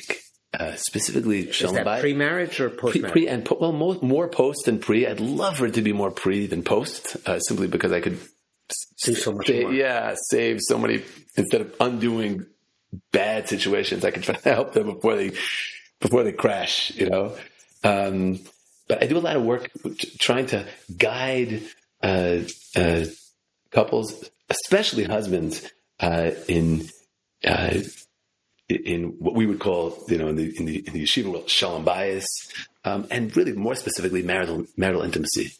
Uh, do a lot of work with uh, uh, uh physical intimacy and, and just helping people through it. You know, you spoke before. There are so many hangups, so many uh, challenges, and I would say, if I if I may, if I may here, if I have the, if I have the mic, I, will say that this is one of the I feel one of the big problems. Uh, you know, marriage is all about love, and love, you know, marriage is all about you know Being intimacy. One. Yeah, intimacy, and, and and there really are. There's no educational opportunities. You know, uh, in in our quote unquote the Orthodox yeshiva world. I mean, you get you know, it, traditionally you get like 45 minutes with some old rabbi who you're embarrassed to ask your questions to, you know, who might be like anyway hard of hearing, you know, even if you could. And, uh, and, and, and like, and at the end, and, that, and, that's really at the end, like that, like there's no, there's nothing after that. There's no follow up and people are really guessing. And, and if you don't have good models at home, for parents, and if you're exposed to the very distorted and unhealthy models of social in, in media, social media on, on, on, on, TV and movies, you're really lost, and people are just really lost. and uh, I'd like to see, and that's what I spend a lot of time on, trying to help people and, and Chassan and Kala classes, they're yeah. more focused on the halachic side of thing, or at well, least way more on the halacha. Things are starting to change where there's a little bit more in the hashkafa, but I think that even those people that you know, I think a lot of people talking are they themselves, unfortunately, are uncomfortable. sad, sad but true.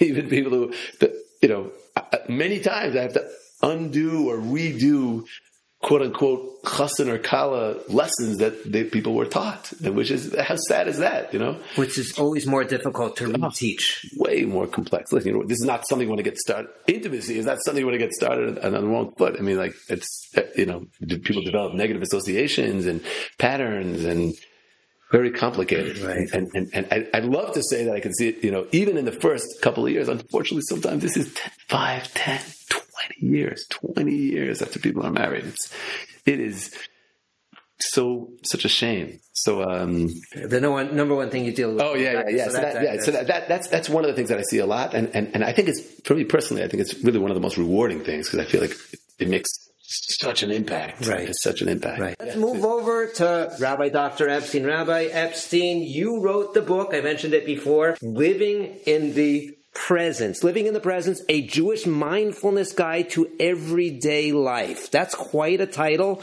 What's the book about? Who did you write it for? And what does Jewish mindfulness mean?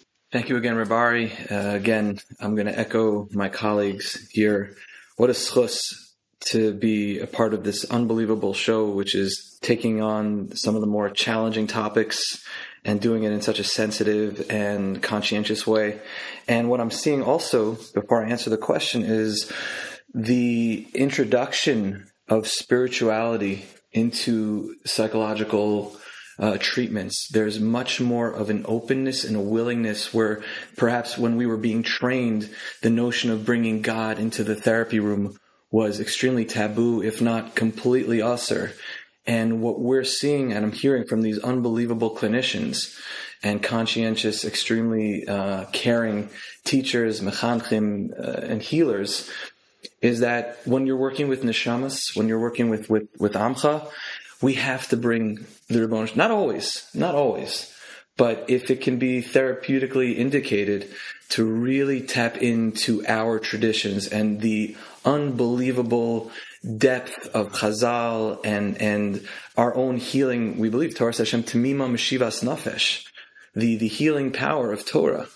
And so when you say, you know, what made you write the book is the the research is me search, meaning learning about mindfulness techniques in graduate school and being hit over the head and saying, what does my spiritual tradition. What does what does Yadus have to to teach us about this? And it just opened my mind, saying, "I need this. I, I needed this." So the the author, uh, you know, the, the excuse me, the audience of the book was me. The, the book was the aspirational. Like this is the person who I want to be, and these are the models that I want to start to to learn from because we've been exposed to tremendous Talmidei Chacham who know a lot of Torah, but they might not be able to give a good Eitzah because they're out of touch. And this is something that, that Rabbi Willig, Dr. Willig just, just uh, alluded to of just saying you could be a chassan, teaching chassan classes and be completely out of touch with intimacy. And so I've started exposing myself to to, to real um, tzaddikim and enlightened beings.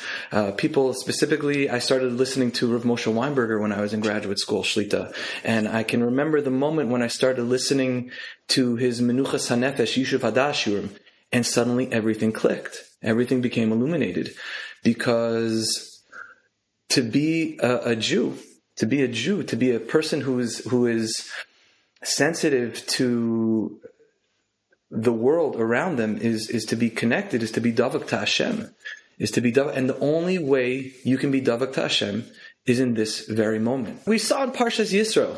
It says, "Bayom bo midbar Sinai," and Rashi says, "Lo hayatzarich lichtov ela bayom ahu bayom hazeh shu divrei Torah chadashim alecha ki'ilu hayom nitnu." Right. This is just a Rashi that we've read a hundred times. We have to experience Torah, right? Because if it would have said Bayomahu, that implies some day in the past. Bayom Hazeh, Bayom Hazeh means it's happening right now. That means that there is an obligation for us to believe that the Torah that we're learning right now, the Torah that we're living right now, and Torah isn't just you know the actual words. Torah is everything around us. Istakubel Raiso Bara Alma. That everything in our life could be through the lens of, of what is Hashem saying to me right now? What is happening in my life right now so that I know that here, right now, in this moment, HaKadosh Baruch Hu is speaking to each and every single one of us. And then try to envision what radical transformation would occur if we fully realize that precisely at this moment, Hashem is speaking to me. And we believe in Nevuah. Again, it's it's for uh, Katanim and Simshotim, but Dr. Freedman could, could speak. Maybe that's the next book. But because he's the katan or the shot. Oh, he's, how is he, he is. I don't agree again, the, the, mind of the katan is, is, is the beginner's mind. no, but in, in all seriousness, is that we we might not have nevuah, but Rav Tzadok says we have a bas kol. Meaning there, there's always things, and, and just when Rabbi Willig said that, that you wake up with the person who's next to you, like this is the wrong person. Like, no, this is the right person. There's a bas kol. Right? Do we always hear it? Are we sensitive to it? And we can always attach ourselves. How can it be davak to Hashem? Hakadosh Baruch Hu is eish ocheles. Can't be. Can be davak to the way that Hakadosh Baruch Hu is mechadish betuvo bechol yom tamid. Right? We believe it that Hakadosh Baruch Hu is recreating the world at every single moment. And so, if I want to be davak to Hashem, I have to be fully present in this moment. And it's a skill, and it's something that we need to train ourselves to be doing. But can we imagine what it would be like to be fully present in the relationships that we have? Uh, what was the quote you said about love? Love is found in the vulnerable space between people. Love is found in the vulnerable space between people. If I don't know how to be vulnerable, if I don't know what it's like to sit with my emotion, how can I experience love? Because we're so averse to the negative emotions. So being mindful, learning how to be fully present in this moment, and seeing that this too, this too is from Hashem. So then I could fully experience the full range of emotions and then I can really be connecting with people. So the idea of Jewish mindfulness is we, we don't just believe that the moment or like, you know, be here now and it's, it's, it's good because it's a stress reduction technique and there's so many things that we could be using therapeutically. But we also believe that the only way to be Davak to Hashem is right now, in this very moment. And the definition of mindful. The definition of mindful, meaning mindful is just to be paying attention the the all the teachers of mindfulness of of of, of Eastern philosophical religions. Am I allowed to say the B word? Teachers, teachers of Buddhism in the West. Ready? Here's Ma'atzada Shava Right? Everybody, what's the common denominator? Sharon Salzberg, Joseph Goldstein, Jack Kornfield, Sylvia Boorstein, Jon Kabat-Zinn, Tara Brach. All of my all of my teachers from like graduate school. What's the Sada Shava They're all Jews all the great teachers of Buddhism in the West, they're all Yidden because they had this desire to connect and they weren't exposed to Shlomo Carlebach. They weren't exposed to the Lubavitcher Rebbe. They didn't have the opportunity to be connected to their own spiritual heritage and tradition and are, you know, um, surrounded by these unbelievable uh, healers. And our job is to say, wait a second, wait a second, my fellow Jew. You have a meditative tradition. We just celebrated a few weeks ago the yahrzeit of Rav Aryeh Kaplan Zatzal whose book Jewish Meditation changed everything for me.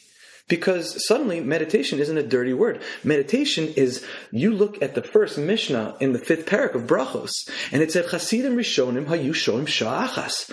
What do you think they were doing? They were checking Twitter. They were checking their stuff. they were meditating. They were meditating for an hour, and then they were davening for an hour, and then they were integrating that tefillah for an hour. And we can't sit for 30 seconds. We can't sit for 10 seconds, mamish, without being checking out a sefer, mamish. Just sit. Just sit. The whole yesod of Shabbos. We just read recently, the pasuk says, Al yetze ish Don't go anywhere.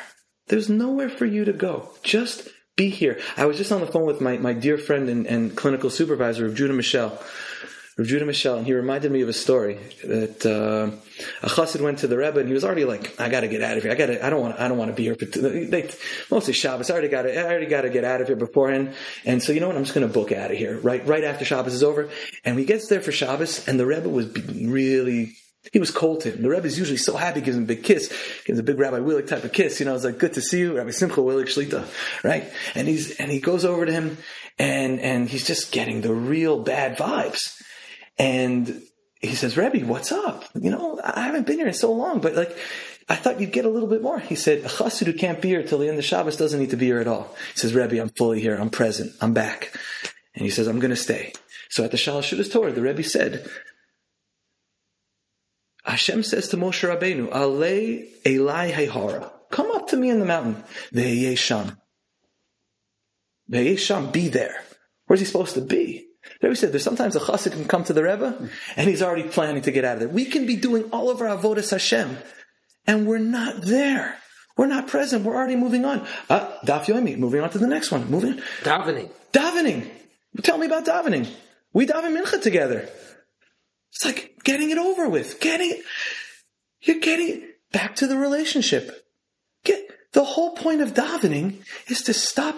Mincha is my mindfulness meditation of just you're stopping in the middle of the day. And if you're zocha to be with us at 120 in Netzach Israel, you'll see me and Rabbi Wasserman. And hey, just stop in the middle. And I guarantee you, I don't have anywhere else to be, but I know you've got somewhere else to be. You've got somewhere else to be right? I'm stopping right now and I'm committing to this relationship and I'm just being here. Did you have a good mincha? I don't even know what that means. Did I say the words and was I fully present with my headache, with my, oh my goodness, I forgot to tell the client this. I've got to pick this up. With all of that, can I pause in the middle of the day and be mitchaber? Because that's the yisod of mindfulness.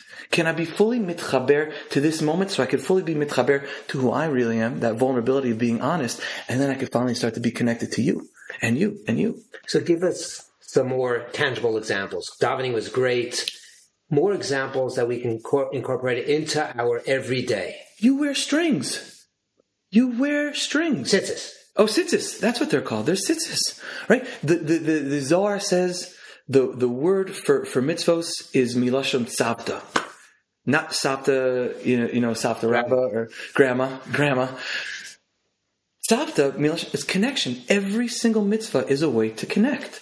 We might not always be able to see it. Eating milk and milk, I don't know.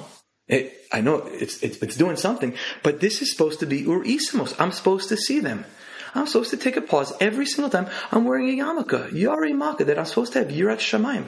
Every single time I make a bracha, I, I, if, if you ever see, you know, watching somebody who's, who's, who's, who's not yet observant or somebody who's not Jewish, and they put food in their mouth, you cringe, right? You're just like, whoa.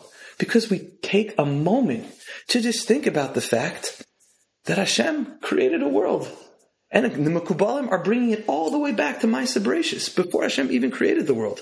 We're connecting to that. So again, we're trying to always be present. And isn't that what we always want from the people who we love?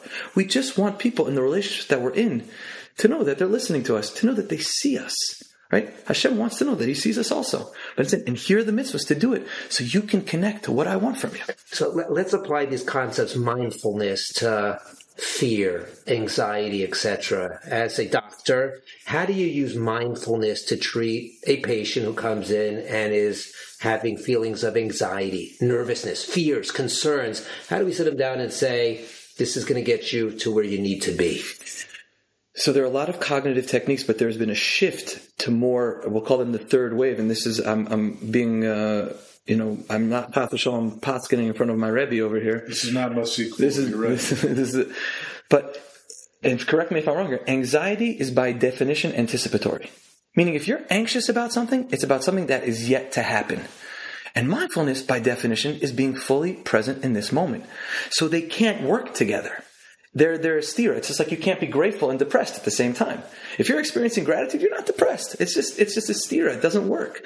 So how would we do that? We would learn mindfulness skills, which is often meditation, but also you could be doing anything mindfully because the working definition that we have from, from Jon Kabat-Zinn is paying attention non-judgmentally in the present moment. And he adds as if your life depended on it. And if we want to look in the Likutei Moharan, he'll say, Hayom im tishmo, that a person's obligation is just be focusing on this task right now. Or if you ask, uh, I think it's from the Vilna Gaon maybe, where, you know, what's the most important blot in Gemara? That's the most important Masechta in the Gemara, right? It's the Masechta that you're learning right now. Or you ask the Baal HaTanya, you know, you got to be more contemporary. You got to be living with times. He's like, yeah, last week I was learning Parshas Noach, and this week I'm learning Parshas Lech Lecha. Because HaKadosh Baruch Hu is speaking to us at all times. We can't always hear the messages because there's a lot of noise. So what we're trying to do with the mindfulness practices is to just quiet the noise, get really quiet. Back to the word of intimacy. Because maybe I'm boring, right? That's a thought. Notice the thoughts you're not your thoughts. Who are you? I don't know. You got to speak to bigger, bigger uh, mental health professionals than I am.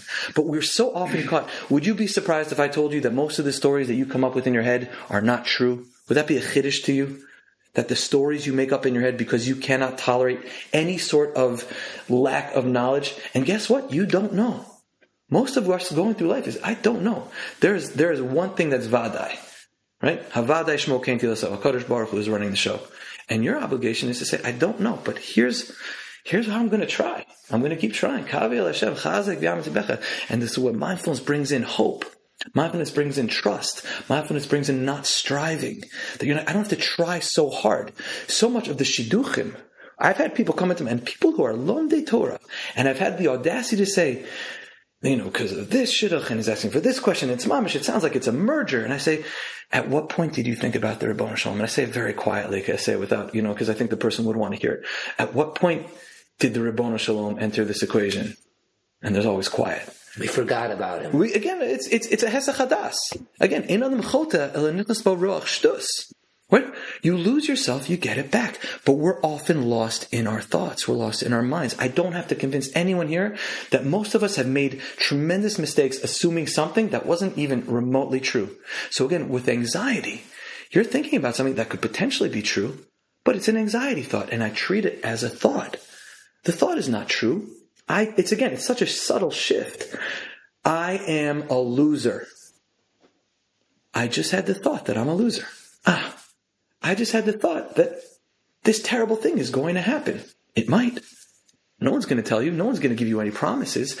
But if I start to relate to my thoughts as mitzias, as the reality, then I'm trapped.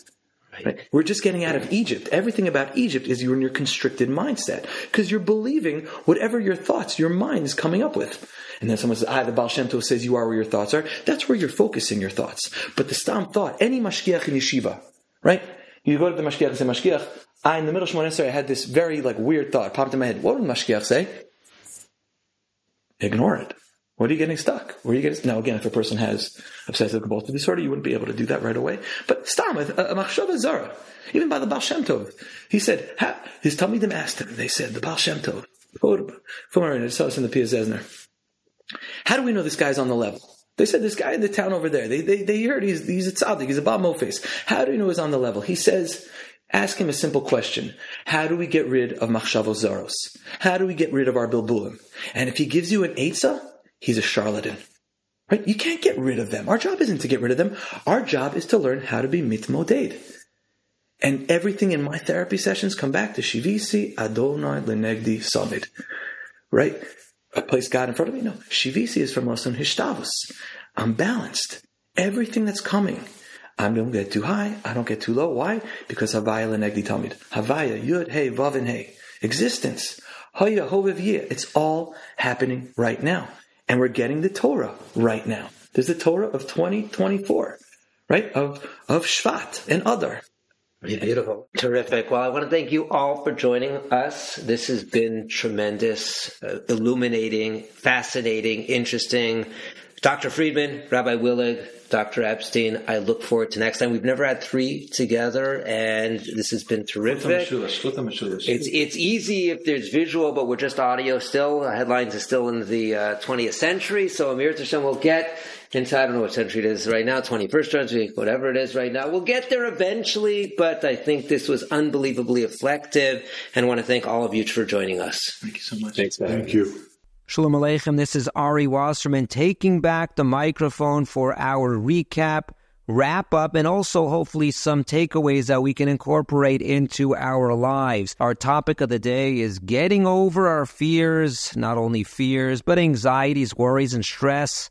Stresses, we have so many. And we talked generally about mental health, but we also focused on some specific verticals. For example, dating, marriage. These are fears in dating and marriage, and also in religious observance. The show was divided into the first half. We had a halachic discussion. It was a very broad discussion on mental health. It wasn't only on fears and anxieties. We started on mental health in general, but we did get to some specifics. For example, can anxiety, can OCD act as an exemption to mitzvahs? And then a specific question about nails and cuticles biting on Shabbos because that apparently is exhibiting some anxiety or significant anxiety. So we had some interesting, fascinating discussion on that. I just do want to focus on two takeaways from the first half of the show. Number one, which was a real lesson for me, Rabbi Yitzchak Schwartz saying, in order to answer halachic questions on the mental health, we need a therapist, a very insightful therapist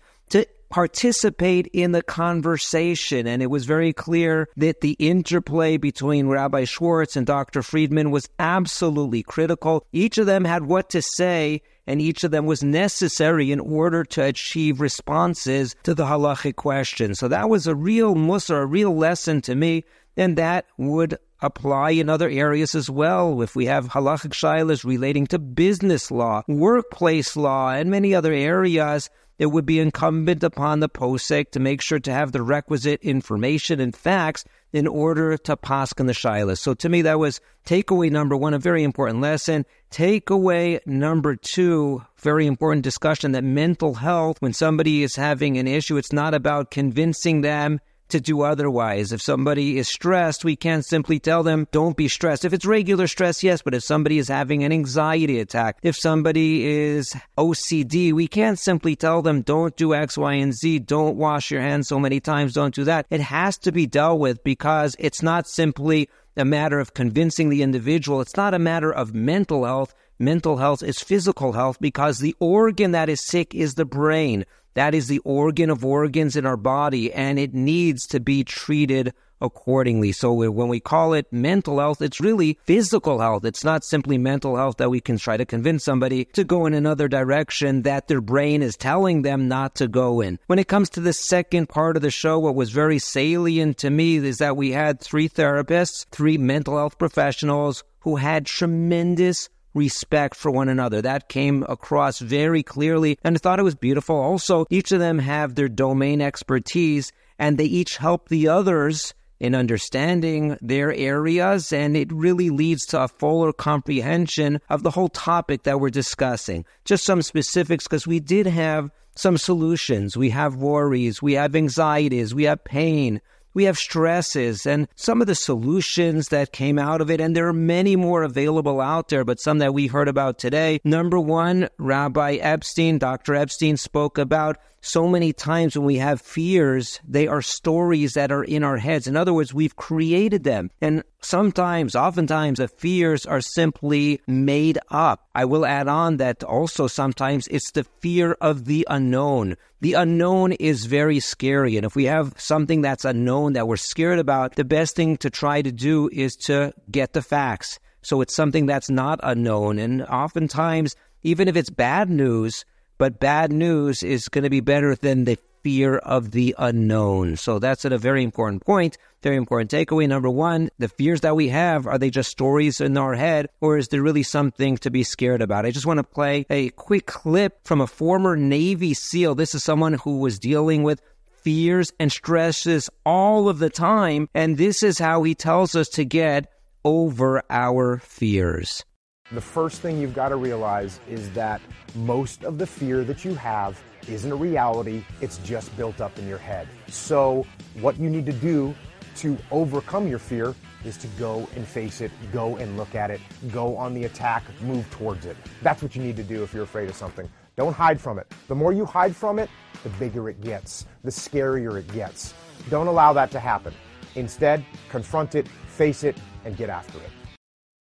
Point number two comes from Rabbi Willig. We had a, to me, a fascinating conversation of the fears relating to dating, and also then we discussed marriage. And for both of them, I asked him, so how do you deal with these things? And he says, you have to normalize these fears. You have to normalize the fears in dating and marriage. What does that mean to normalize? It means we have to realize that oftentimes these fears that we have are normal emotions. And if we can realize that they are normal, these are normal fears, these are normal things to be stressed about, that goes a far way. There are plenty of reasons to have fears. There are plenty of reasons to have concerns and feel stressed. But if we can internalize it, that this is a normal thing, then that should give us the courage necessary to keep on moving forward and to deal with those fears and stresses. In fact, here is a quote from Dr. Jordan Peterson that discusses exactly that. The clinical literature on this is very, very, very clear. What you do with people who are afraid and, and to some degree depressed, but certainly anxious, is you lay out what they're anxious about, first of all, in detail. What is it that you're afraid of? What might happen? And then you decompose it into small problems, hypothetically manageable problems. And then you have the person expose themselves to the thing that they're afraid of. And, and, what happens isn't that they get less afraid. That isn't what the clinical literature indicates exactly. What happens instead is they get braver. And that's not the same thing, right? Because if you get less afraid, it's like, well, the world isn't as dangerous as I thought it was, you know, silly me. If you get braver, that's not what happens. What happens is, yeah, the world's just as dangerous as I thought, or maybe it's even more dangerous than I thought, but it turns out that there's something in me that responds to taking that on as a voluntary challenge and grows and thrives as a consequence. And thought or solution number three, as we spoke about with Dr. Freedman, is speak with someone with experience. If you're really feeling stress, anxiety, and you're not able to normalize it, if you're not able to come to grips with it, speak with someone but it should be someone with experience. It should be somebody who is a professional. It can be a wise friend. I oftentimes uh, hear about young people who are dating and the people that they consult with is a friend. They consult with their friends. Is this a problem? This girl does this or this girl does that. Or the girl discusses with her friends, the boy, I'm not sure. I have this concern and that concern. And the friends have zero experience in dating. And even when they think they do, they don't. You need to consult with someone who is wise, who has experience, who cannot lead you in the wrong direction. Number four, mindfulness, as discussed and written about by Rabbi Dr. Epstein. Focus on what I am doing right now, not on the fears of the future. If I am involved in a mitzvah, in my davening, focus on it. Be mindful of what you are involved in today right now. Have kavana, have focus, and don't let your mind wander about everything else that is going on. Every potential fear, every potential anxiety. Let's focus on what we have to do right now. In fact, there's an interesting halach that's just a detail, but it really represents this. There's a Gemara in Brachos, daf Nun Aleph, that tells us Asara Dvarim Ne'emru B'Kos Bracha. There are ten things that are said about a Kos Shel Bracha. According to Shulchan Aruch, Kos Shel Bracha is inclusive not only when we say Birkas Hamazon, benching on a cup of wine, but also our Kiddush. Kiddush is a kos shel bracha. And number 10 on the list, number 10 on the list of 10 things that were said about a kos shel bracha, including when we say Kiddush, is nosen einav bo. Look at the cup, look at the cup. And based on the Gemara, why should we be looking at the Kiddush cup with the wine in it?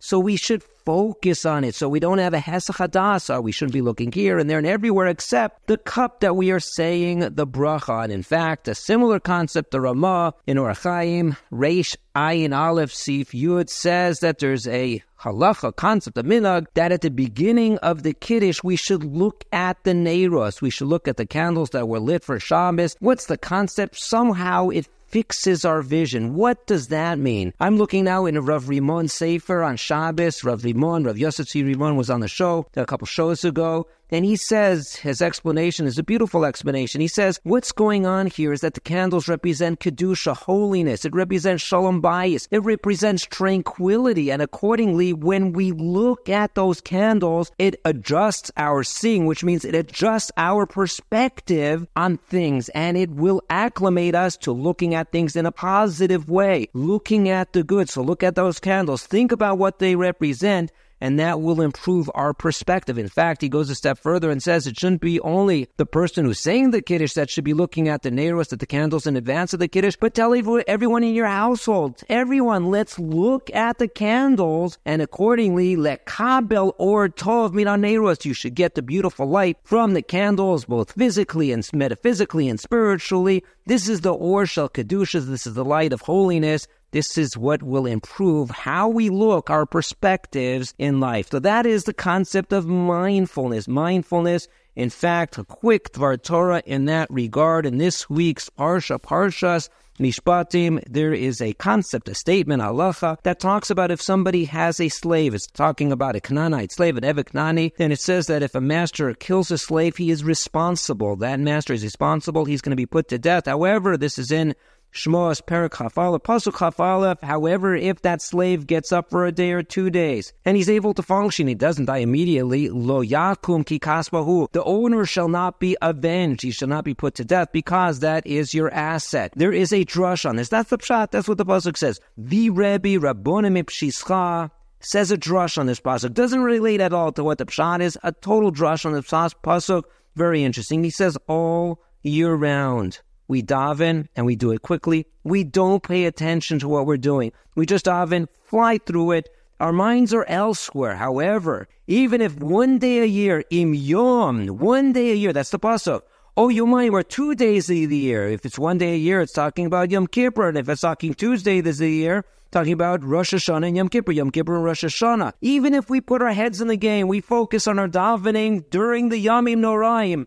Nonetheless, Lo yukam. That is not going to be helpful. That is not going to work because if we're only focusing on our davening during Yomim Noraim, comes Rosh Hashanah, comes Yom, Yom Kippur, and suddenly we're able to focus on our davening, that's not going to work at all. Why? Ki kaspo because truth be told, even if you're paying attention, you're only focusing on yourself. You're only focusing on your parnasa. You're davening to Kadosh Baruch Hu. Give me money. Give me money. Give me a parnasa. Give me a lot of wealth. And if that's the case, that is not going to be an effective davening for us. Why do we need? We need mindfulness. We need kavana all year round. And the last point, we've gone through four points, four solutions. The last one is if we're not successful in points one, two, three, and four, there are definitively times that treatment would be warranted. For example, if somebody has clinical anxiety or some other diagnosable mental health issue, Dr. Jacob Freedman told us go